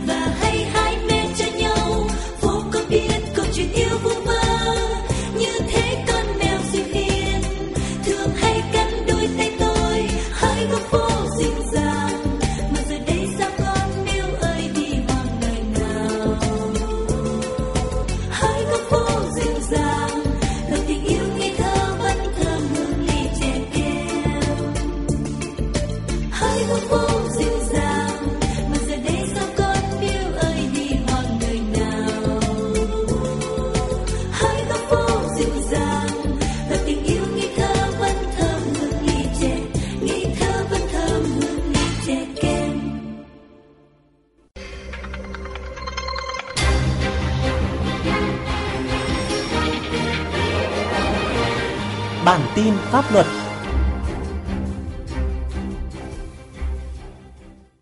Bây giờ là thời lượng của bản tin pháp luật với phần trình bày của biên tập viên Hải Hà và Thái Trọng. Nghị định số 33/2023 ngày 10 tháng 6 của Chính phủ quy định về cán bộ, công chức cấp xã và người hoạt động không chuyên trách ở cấp xã, ở thôn, tổ dân phố có hiệu lực từ ngày 1 tháng 8 tới đây sẽ thay thế cho 4 nghị định của Chính phủ về các quy định của pháp luật có liên quan, đồng thời sẽ có nhiều điểm mới. Một trong đó là quy định rõ tiêu chuẩn khung năng lực từ đại học trở lên, trừ trường hợp luật hoặc điều lệ của tổ chức có quy định khác và nhiệm vụ của từng chức vụ, chức danh cán bộ, công chức cấp xã đang là cán bộ công chức cấp xã mà chưa đáp ứng đủ tiêu chuẩn thì trong thời hạn 5 năm kể từ ngày nghị định có hiệu lực phải đáp ứng đủ tiêu chuẩn theo quy định. Nếu hết thời hạn mà chưa đáp ứng thì thực hiện chế độ nghỉ hưu hoặc thực hiện tinh giảm biên chế. Cục Quản lý thị trường thành phố Hà Nội cho biết, trong bối cảnh nắng nóng gay gắt, nhu cầu sử dụng điện tăng cao, trong khi nguồn cung ứng điện hạn chế, các trang thương mại điện tử xuất hiện nhiều thông tin giao bán tràn lan các thiết bị tiết kiệm điện. Tuy nhiên, các vật dụng này còn tăng thêm điện năng. Lực lượng quản lý thị trường tăng cường các giải pháp ngăn chặn, xử lý nghiêm theo quy định pháp luật đối với các tổ chức cá nhân có hành vi lợi dụng nhu cầu tiêu thụ tăng cao để tăng giá nhằm thu lợi bất hợp pháp. Mặc dù đã trải qua 4 lần cải cách tiền lương, tuy nhiên trên thực tế là mức lương của cán bộ, công chức tại thời điểm hiện nay vẫn khá thấp. Bắt đầu từ ngày 1 tháng 7 tới đây sẽ tiến hành tăng lương cơ sở cho cán bộ, công chức, viên chức lên mức 1,8 triệu đồng trên một tháng. Việc tăng lương lần này không chỉ đạt mục tiêu đảm bảo ổn định cuộc sống cho cán bộ, công chức, viên chức, mà còn để họ yên tâm cống hiến, mang lại hiệu quả cho công việc, đóng góp vào thành tựu chung trong quá trình phát triển của đất nước. Hơn chục năm công tác, lương của chị Đỗ Thị Thanh Hòa, một giáo viên mầm non tại trường mầm non Tây Mỗ B, quận Nam Từ Liêm, chỉ được hơn 6 triệu đồng một tháng. Với chị, việc tăng lương lần này sẽ tiếp thêm động lực để những giáo viên như chị có thể bám trụ được với nghề, chị chia sẻ. Có thể nói mà nếu như chúng tôi được quan tâm như vậy thì chúng tôi có một cái động lực để chúng tôi làm sao mà um, giúp uh, cho nghề cũng như là chăm sóc các con được tốt hơn và uh, có cái niềm tin để mà chúng tôi bám trụ được với nghề trong cái thời gian lâu dài nhất.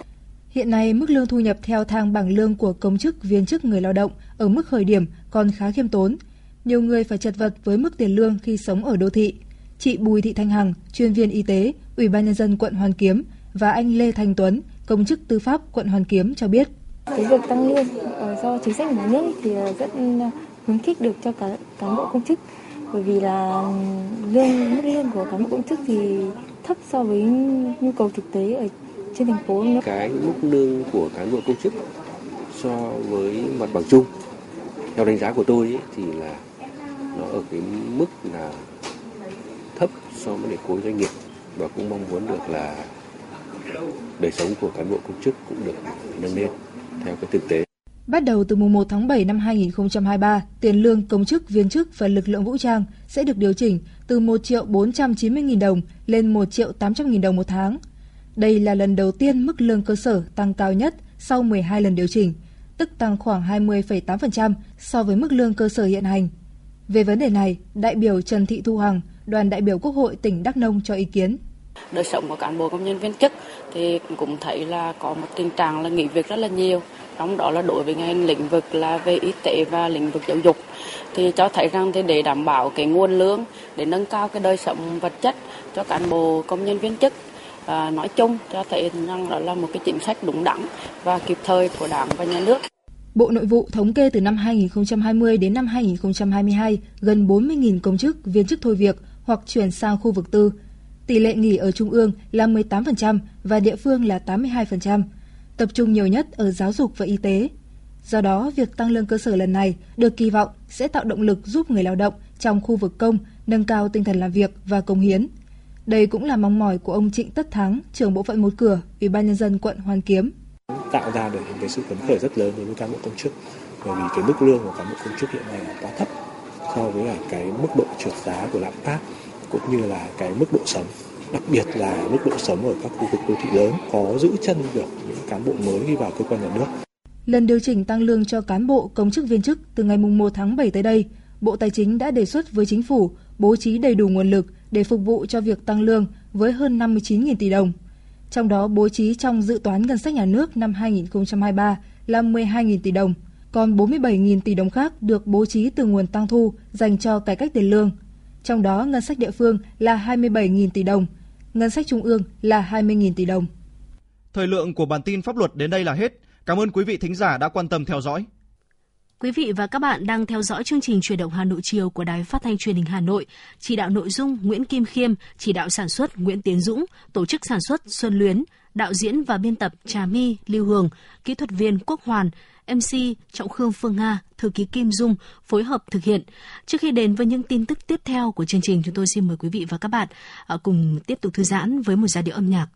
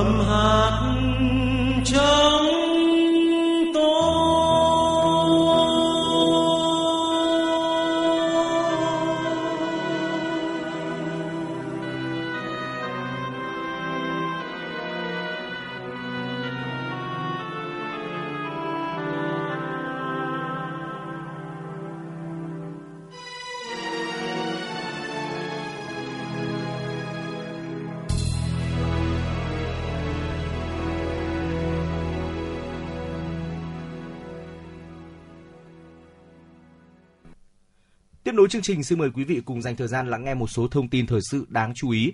Theo Hiệp hội Gỗ và Lâm sản Việt Nam, năm tháng qua kim ngạch xuất khẩu gỗ và sản phẩm chỉ đạt 3,9 tỷ đô la Mỹ, giảm 30,6% so với cùng kỳ. Trong đó, kim ngạch xuất khẩu nhóm đồ gỗ chỉ đạt 2,6 tỷ đô la Mỹ, giảm 38%. Ở chiều ngược lại, giá trị nhập khẩu gỗ và sản phẩm gỗ cũng giảm mạnh, chỉ đạt gần 634 triệu đô la Mỹ, giảm 33,6%. Cụ thể so với cùng kỳ năm 2022, kim ngạch xuất khẩu gỗ và sản phẩm sang các thị trường chính gồm Mỹ, Nhật Bản, Hàn Quốc, Trung Quốc đều giảm mạnh. Tương tự đối với thị trường Liên minh châu Âu EU cũng đã giảm tới 60%. Các đơn hàng mới hiện rất ít, mặc dù hiện đang là thời điểm các doanh nghiệp của EU ký kết các đơn hàng. Để tháo gỡ khó khăn, các doanh nghiệp ngành gỗ đã và đang đề xuất các bộ, ngành liên quan thúc đẩy mở rộng thị trường, khuyến khích đầu tư, nhất là tìm các cơ hội đầu tư, phát triển các mặt hàng gỗ có tính cạnh tranh cao. Trước mắt tập trung vào ba thị trường chính gồm Mỹ, Anh và Liên minh châu Âu và thị trường Đông Bắc Á. Hôm qua, lô vải không hạt đầu tiên của Việt Nam đã ra mắt tại thị trường Anh, trở thành loại quả đặc sản Việt Nam thứ tư sau bưởi đỏ Tân Lạc, bưởi diễn Yên Thủy và cam Cao Phong Hòa Bình, xuất khẩu chính ngạch sang thị trường khó tính này trong năm nay. Lô vải không hạt nói trên do công ty trách nhiệm hữu hạn nông nghiệp công nghệ cao Hồ Gươm, Sông Âm trồng tại Ngọc Lặc, Thanh Hóa và được công ty TT Meridian nhập khẩu vào Anh. Đây là doanh nghiệp chuyên phân phối vải thiều và nông sản Việt Nam tại Anh. Ông Thái Trần, giám đốc điều hành của TT Meridian, cho biết mặc dù bán lẻ vải không hạt vào khoảng 16 tới 18 bảng Anh 1 kg, tương đương với khoảng 480.000 tới 540.000 đồng và cao hơn vải thường từ 3 tới 4 bảng Anh, nhưng công ty vẫn quyết định thử nghiệm nhập loại trái cây đặc sản này để đánh giá nhu cầu thị trường. Sau khi đã có kết quả kiểm định chất lượng cho thấy sản phẩm có vị ngọt đặc trưng của vải thiều, cùi mọng, giòn và đặc biệt là không có hạt, phù hợp với người tiêu dùng Anh và châu Âu. Ủy ban Chứng khoán Nhà nước vừa cho biết đã ra quyết định xử phạt hành chính công ty cổ phần tập đoàn Trường Thịnh mức phạt 85 triệu đồng do không công bố thông tin theo quy định pháp luật các tài liệu, báo cáo tài chính, báo cáo tình hình sử dụng nguồn vốn từ phát hành trái phiếu, tình hình thanh toán lãi, gốc trái phiếu. Theo đó, Ủy ban Chứng khoán Nhà nước ngày 15 tháng 6 ban hành quyết định số 167 xử phạt vi phạm hành chính đối với công ty cổ phần tập đoàn Trường Thịnh, địa chỉ tại số 50 đường Nguyễn Hữu Cảnh, phường Đông Hải, thành phố Đồng Hới, tỉnh Quảng Bình. Số tiền phạt 85 triệu đồng do không công bố đối với thông tin phải công bố theo quy định pháp luật. Cụ thể, công ty cổ phần tập đoàn Trường Thịnh không công bố thông tin định kỳ với Sở Giao dịch Chứng khoán Hà Nội, các tài liệu, báo cáo tài chính năm 2020, báo cáo tình hình sử dụng nguồn vốn từ phát hành trái phiếu năm 2020, tình hình thanh toán lãi gốc trái phiếu năm 2020. Sáng nay, giá mua bán vàng SJC giảm về 66,5 và 67,1 triệu đồng một lượng ở mức mua vào và bán ra. Cùng lúc vàng thế giới giao ngay giảm về mức 1.958,2 đô la Mỹ một ounce. Giá bán vàng SJC hiện cao hơn vàng thế giới là 11,19 triệu đồng một lượng. Mở cửa phiên giao dịch sáng nay, công ty vàng bạc đá quý Sài Gòn SJC niêm yết giá vàng mua vào 66,5 triệu đồng một lượng, bán ra là 67,1 triệu đồng một lượng, cùng giảm 50.000 đồng một lượng ở cả chiều mua vào và bán ra so với chốt phiên giao dịch ngày 16 tháng 6. Chênh lệch giá mua bán vàng SJC duy trì ở mức 600.000 đồng một lượng. Cùng thời điểm, tập đoàn Doji niêm yết giá vàng mua vào bán ra ở mức 66,5 tới 67,1 triệu đồng một lượng, giảm 50.000 đồng một lượng ở chiều mua vào và bán ra so với cuối giờ chiều 16 tháng 6, nên khoảng chênh lệch giữa giá mua vào với giá bán vẫn duy trì ở mức 600.000 đồng một lượng. Đầu giờ sáng nay theo giờ Việt Nam, giá vàng giao ngay trên sàn Kitco niêm yết ở mức là 1.958,2 đô la Mỹ một ounce, giảm 4,8 đô la Mỹ một ounce với cuối giờ chiều hôm qua. Quy đổi giá vàng thế giới theo tỷ giá ngoại tệ tại Vietcombank, 1 đô la Mỹ tương đương với 23.700 đồng. Giá vàng thế giới tương đương 55,91 triệu đồng một lượng, thấp hơn 11,19 triệu đồng một lượng so với giá vàng SJC bán ra ở cùng thời điểm. Quý vị và các bạn thân mến, đó là một số những thông tin thời sự đáng chú ý chúng tôi cập nhật gửi đến cho quý vị. Tiếp nối chương trình, xin mời quý vị quay trở lại với không gian âm nhạc trước khi đồng hành với chúng tôi đến với phóng sự tiếp theo.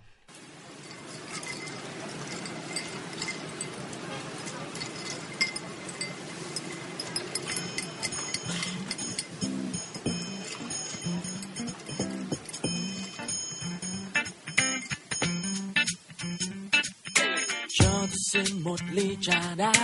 Góc phố nơi tôi hay về qua cho tôi quên tạm những vội vã. Nghe anh em chuyện đời vui buồn cho tôi ly trà chanh và nhiều đá. Giống như khi túm năm túm ba mong hôm nay đường không bụi quá có ai cùng tôi trà đá vỉa hè, mấy chiếc ghế thơ bên ly trà ai bảo là không sang nghe anh nghêu ngao, khúc ca đời vui là mấy. Và có những lúc đắng cay muốn quê đời bao nỗi tính toán. Rồi tôi sẽ đến ngày gặp nhau. Hà Nội trà đá vỉa hè nhấp trên mỗi ly trà tôi thấy tôi không nhỏ nhẹ và bon chen. Sát nhau lại sao bình yên những phút nghĩ về mình yeah, yeah. và thấy bao điều ta dường như đã quên nỗi chuyện xưa chuyện hôm nay. Và những khi ta cùng nhau uống trà đá. Vỉa hè. Cho tôi thêm một ly trà đá. Ý thương dâng cho cô bạn tôi. Đang say mê ngồi buồn và chém gió. Đến với nhau bằng những nụ cười. Anh thanh niên ngồi không yên từng đây. Chắc tối nay có hẹn người yêu. Tôi ra đây một ly trà đá. Cứ uống đi Hà Nội không vội được đâu. Hey yo, cho xin một ly trà đá. Với vài điều vina. Hôm nay cả lũ chưa muốn về nhà, muốn ngồi đây êm hà lá cà Nói chuyện đời, nói chuyện người, nói lung tung đi lan về lan ra cười Đã xuống phố là phải chém gió, chứ một phát là cây lại đổ Rất ai biết là mình trở thành vượt trẻ đây yo, nếu điện thoại gọi thêm đồng bọn, nếu mà chém là phải đâm đủ. Giá rất rẻ, vui khỏe nhanh gọn, chém cái gì là muốn tới tốc tổ Tính tiền nhanh cho em, bà chủ. Cho ta xin một ly trà đá giống như khi tùm năm tùm ba. Mong hôm nay đường không bụi quá có ai cùng tôi trà đá vỉa hè? Mấy chiếc ghế thấp bên ly trà ai bảo là không sang nghe anh nghêu ngao khúc ca đời vui là mấy. Có những lúc đắng cay muốn quên đầy bao nỗi tình qua rồi tôi sẽ đến ngày gặp nhau. Hà Nội trà đá vỉa hè. Nhấp trên mỗi ly trà tôi thấy tôi không nhỏ nhẹ và bon chen để sát nhau lại sao bình yên những phút về mình và thấy bao điều ta dường như đã quên nỗi chuyện xưa chuyện hôm nay. Vẫn những khi ta cùng nhau ngồi uống. Nhấp trên mỗi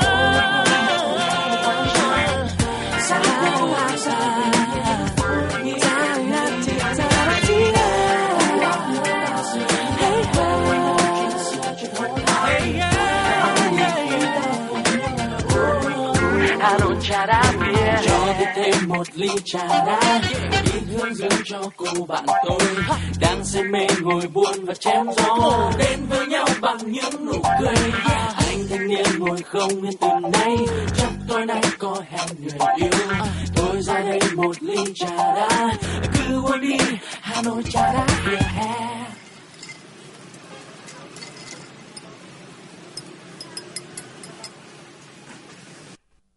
Thưa quý vị, cải cách hành chính là một nội dung chính trong chương trình số 01 của Thành ủy Hà Nội về tăng cường công tác xây dựng chỉnh đốn Đảng, xây dựng Đảng bộ và hệ thống chính trị thành phố trong sạch vững mạnh, đẩy mạnh cải cách hành chính giai đoạn 2021-2025. Chương trình cốt lõi xương sống trong 10 chương trình công tác toàn khóa của Thành ủy Hà Nội khóa 17. Tại hội nghị lần thứ 13 của Ban chấp hành Đảng bộ thành phố vừa diễn ra, Ủy viên Bộ Chính trị, Bí thư Thành ủy Đinh Tiến Dũng chỉ đạo tiếp tục đổi mới mạnh mẽ phương thức lãnh đạo của các cấp ủy, tổ chức đảng, tăng cường phân công, phân cấp, ủy quyền rõ người, rõ việc, rõ trách nhiệm, rõ địa chỉ, rõ kết quả, phát huy vai trò tập thể lãnh đạo, cá nhân phụ trách, đề cao vai trò trách nhiệm của người đứng đầu trong việc chỉ đạo thực hiện các nhiệm vụ được phân công. Mời quý vị cùng đến với phóng sự có tựa đề Hà Nội đẩy mạnh cải cách hành chính. Từ đầu nhiệm kỳ 2020-2025 đến nay, thực hiện chỉ đạo của Ban chỉ đạo chương trình số 01, bằng tư duy khoa học, đổi mới và phong cách hành động, dám nghĩ dám làm, Thành ủy Hà Nội đã chỉ đạo đẩy mạnh phân cấp ủy quyền, trong đó cùng với phân cấp quản lý nhà nước về kinh tế xã hội đã tập trung ủy quyền giải quyết thủ tục hành chính. Quyết tâm đẩy mạnh phân cấp ủy quyền của thành phố xuất phát từ thực tế công tác cải cách hành chính chưa đạt yêu cầu, quy trình giải quyết thủ tục hành chính còn cản trở sự phát huy các nguồn lực đầu tư phát triển. Với quyết tâm đó, Thành ủy đã thực hiện một cách bài bản. Sau hơn một năm triển khai, thành phố đã điều chỉnh bổ sung quy định phân cấp cho cấp huyện đối với 9 lĩnh vực với 210 nhiệm vụ chính. Đặc biệt, thành phố đã thực hiện phân cấp ủy quyền đối với 708 trên 1.910 thủ tục hành chính, chiếm 45,6% tổng số thủ tục hành chính cấp thành phố. Kết quả này tăng 6 lần so với trước đó. Phó Chủ tịch Ủy ban dân thành phố Hà Minh Hải cho biết. Và sau khi uh, Ủy ban thành phố ban hành quyết định 14 cùng với cái đề án với hai cái nghị quyết thì uh, các ngành đã phối hợp với Ủy ban quận huyện, đơn vị liên quan giả soát và lập danh mục tiến hành bàn giao tiếp nhận công trình trong từng lĩnh vực theo quy định phân cấp. Và với quy định phân cấp hiện nay thì đã lượng hóa cái nhiệm vụ quản lý nhà nước trong một số lĩnh vực và thể hiện rõ cái tư tưởng trong cái phân cấp mạnh cho các cái quận huyện trên các lĩnh vực. Nhiều ý kiến khẳng định kết quả phân cấp ủy quyền của Hà Nội thực sự là cuộc cách mạng. Đây là minh chứng sống động cụ thể hóa tinh thần chỉ đạo của Trung ương. Đó là cấp nào sát cơ sở, sát nhân dân nhất thì giao cấp đó giải quyết, không để tình trạng nhiều tầng nấc, kéo dài thời gian giải quyết và gây nhũng nhiễu tiêu cực. Kết quả cải cách hành chính tích cực cùng với năng lực lãnh đạo, chỉ đạo điều hành của thành phố đã duy trì sức bền của kinh tế thủ đô, cũng như vị trí đầu tàu ngay trong bối cảnh khó khăn nhất, với tăng trưởng GDP đạt 5,97%, cao hơn mức bình quân chung của cả nước. Bí thư Thành ủy Đinh Tiến Dũng, trưởng ban chỉ đạo thực hiện chương trình số 01 nêu rõ quan điểm, công tác cải cách hành chính, nhất là nhiệm vụ phân cấp ủy quyền mới chỉ là bước đầu. Tới đây thành phố sẽ phải làm tiếp, làm mạnh hơn nữa, gắn thực hiện tốt chủ đề kỷ cương, trách nhiệm, hành động, sáng tạo, phát triển. Bí thư Thành ủy Đinh Tiến Dũng cho biết. Trên cơ sở đề án phân cấp ủy quyền thế này thì phải quy trình nhiệm vụ của các cơ quan, các cấp là phải tiến hành điều chỉnh theo. Bây giờ vấn vấn đề ví dụ nhiệm vụ thủ tục nó đang ở sở mà đưa xuống huyện thì cái quy trình của huyện nó phải khác nhưng mà khâu kiểm tra giám sát là rất quan trọng. Giao đi rồi ông không thể xa rời kiểm tra giám sát. Đấy là cái điểm thứ nhất. Cái thứ hai đây là bước đầu sẽ tiếp tục làm tiếp. Và từ cái này thì phải xem lại chức năng nhiệm vụ cơ cấu tổ chức và bộ máy của các cơ quan đơn vị đặc biệt là sở ngành. Hà Nội sẽ tiếp tục ra soát đơn giản hóa các thủ tục hành chính, các quy định hành chính, thủ tục hành chính nội bộ, trọng tâm là các thủ tục liên quan đến đất đai, đầu tư, xây dựng, tư pháp, y tế, giáo dục, giao thông vận tải. Đặc biệt, thành phố cũng sẽ giả soát đánh giá hiệu quả để tiếp tục đề xuất phương án thực hiện phân cấp phân quyền trong giải quyết thủ tục hành chính. Hà Nội cũng sẽ thực hiện số hóa hồ sơ, kết quả giải quyết thủ tục hành chính theo yêu cầu chỉ tiêu và thời hạn của Trung ương và thành phố, gắn với tập trung đầu tư đồng bộ cơ sở vật chất, hạ tầng công nghệ thông tin cho cấp xã, đặc biệt là bộ phận tiếp nhận và trả kết quả thủ tục hành chính.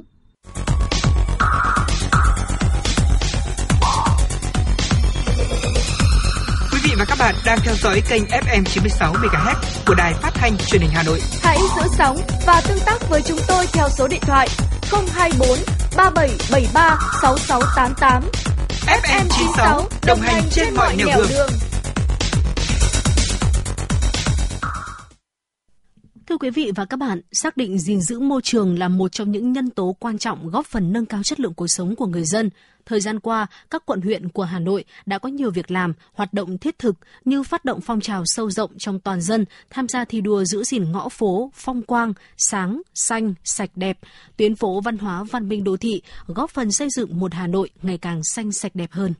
Phường Vĩnh Phúc, quận Ba Đình, nơi có dân số đông với hơn 22.000 nhân khẩu, toàn bộ địa bàn được bao bọc bởi 4 tuyến phố, Đội Cấn, Bưởi, Hoàng Hoa Thám, Đốc Ngữ. Khu vực trung tâm của địa phương là khu di dân 7,2 ha, đan xen các khu làng xóm, cơ sở hạ tầng, kỹ thuật, giao thông chưa hoàn chỉnh, chật hẹp, tốc độ đô thị hóa cao. Chính vì vậy, Đảng bộ chính quyền nơi đây đã đưa ra tiêu chí vệ sinh sạch sẽ, tạo cảnh quan môi trường sạch đẹp là một trong những căn cứ bình xét thi đua giữa các tổ dân phố, khu dân cư. Ông Tô Văn Thịnh, quận Ba Đình cho biết.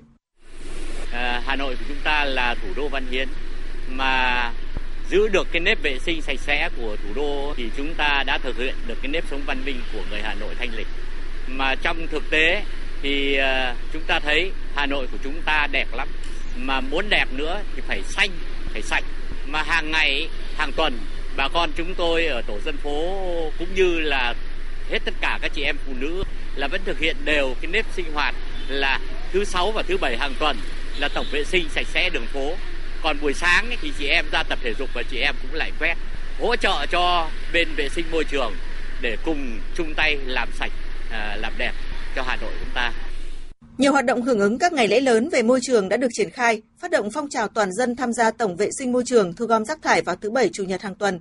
Cùng với đó, phường thường xuyên phát động phong trào nhân dân thực hiện công tác vệ sinh đường phố, cống rãnh thoát nước ít nhất hai lần một tháng, thực hiện mô hình đoạn đường thanh niên tự quản, hội phụ nữ tự quản.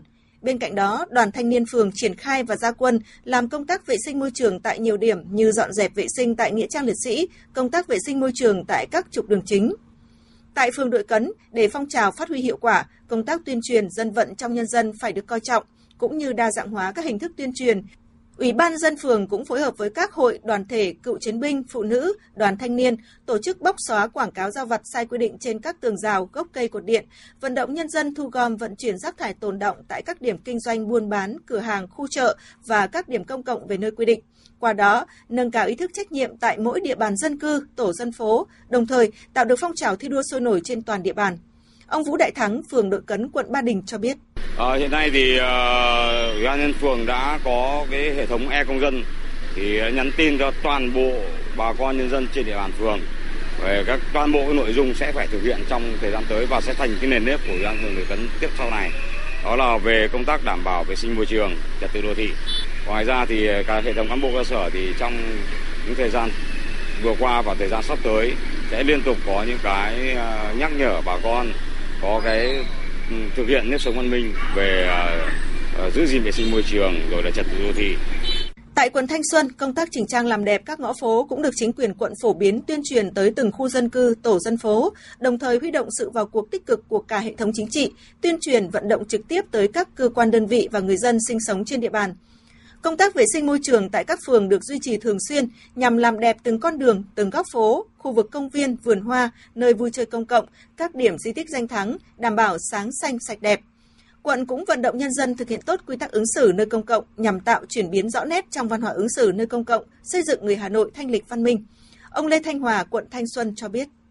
Trước đây là một khu vực, đây khu vực đây, xung quanh đây là một cái bãi rác là đổ rất nhiều phế thải và gạch gọc nhưng đến bây giờ các chỉ biết là rất là sạch đẹp và rất là khang trang. Còn tại quận Cầu Giấy, công tác bảo vệ môi trường được quận ủy, ủy ban dân quận Cầu Giấy đặc biệt quan tâm. Trong đó, quận đã phát động phong trào giữ gìn ngõ phố xanh sạch, trang hoàng đường phố đẹp. Quận Cầu Giấy đã huy động sự vào cuộc của mặt trận Tổ quốc, các đoàn thể trong việc tuyên truyền vận động cán bộ, hội viên và các tầng lớp nhân dân cùng chung tay xây dựng tuyến phố, ngõ phố xanh sạch đẹp trên địa bàn. Ông Nguyễn Sĩ Trường, Phó Chủ tịch Mặt trận Tổ quốc thành phố Hà Nội và một số ý kiến nhận định thông qua các tiêu chí xây dựng các tuyến ngõ này thì đã nhận được cái sự đồng thuận rất là lớn của người dân. Bởi vì rõ ràng là khi cùng thực hiện, người dân nhìn thấy ngay những cái hiệu quả, đó đã đem lại được cái môi trường sáng xanh, sạch đẹp, môi, một môi trường an toàn cho người dân à, và tự người dân thì được phát huy quyền làm chủ của mình. Các đoàn thể đã chủ động trong việc tiến hành đi khảo sát các tuyến phố trên địa bàn, giao cho các ờ, à, ban công tác mặt trận ở địa bàn dân cư cùng với phối hợp với tổ dân phố là khảo sát. Từ kết quả khảo sát thì lựa chọn các tuyến phố đủ điều kiện phù hợp để ờ, tiến hành tổ chức triển khai. Có thể thấy sau khi các địa phương trên địa bàn thành phố triển khai phát động phong trào, không gian đô thị, các khu vực công cộng và các tuyến đường ngõ, các khu dân cư trên địa bàn đã có sự thay đổi rõ rệt, ý thức của mỗi người dân, đơn vị, doanh nghiệp đã và đang dần được nâng cao, nhận thức rõ trách nhiệm, nghĩa vụ của mình trong việc đóng góp cho sự phát triển chung trong công tác xây dựng địa phương xanh sạch đẹp, bảo vệ môi trường thủ đô, phát triển đô thị hiện đại và bền vững.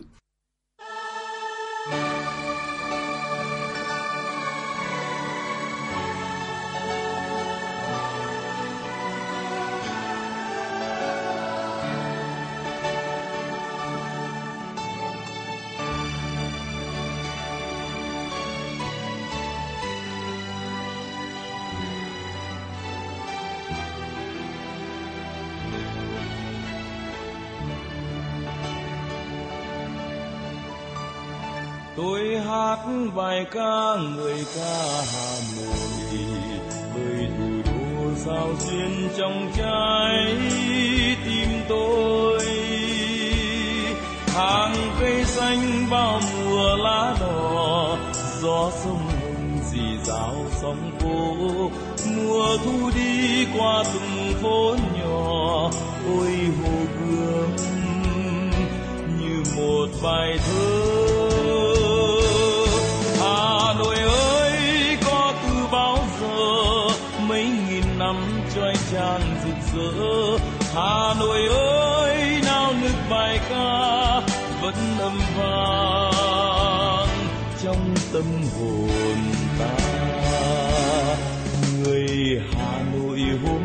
Ra đi, mang theo mình bao nhiêu nỗi nhớ. Những ánh đèn qua ô cửa sổ, bầu trời đêm cháy bỏng tình yêu.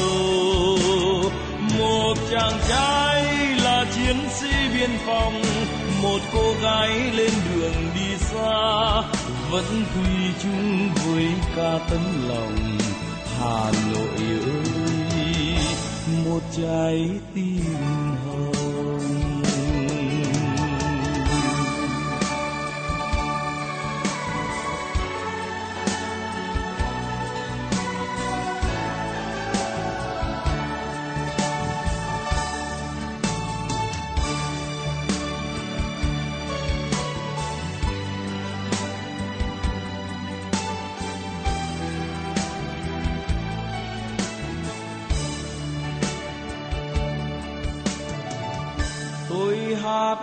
Bài ca, người ca hà nội ơi thủ đô sao xuyên trong trái tim tôi.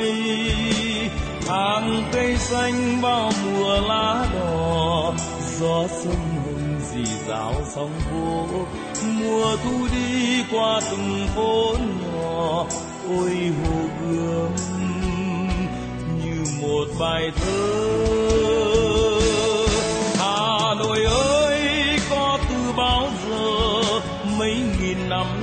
Trói trang rực rỡ. Hà Nội ơi, nào nức bài ca, vẫn âm vang trong tâm hồn ta.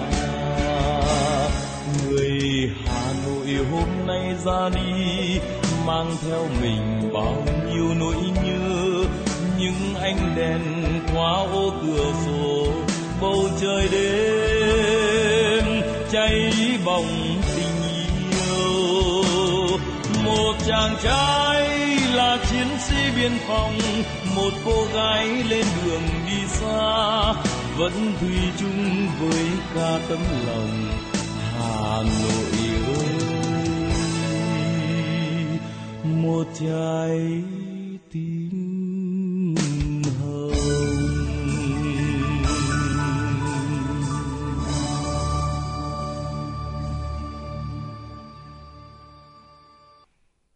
quý vị và các bạn, chương trình chuyển động Hà Nội chiều của chúng tôi à, tới đây xin được khép lại. Cảm ơn sự đồng hành và quan tâm theo dõi của quý vị trong 120 phút trực tiếp của chương trình. Xin chào và hẹn gặp lại trong những chương trình sau.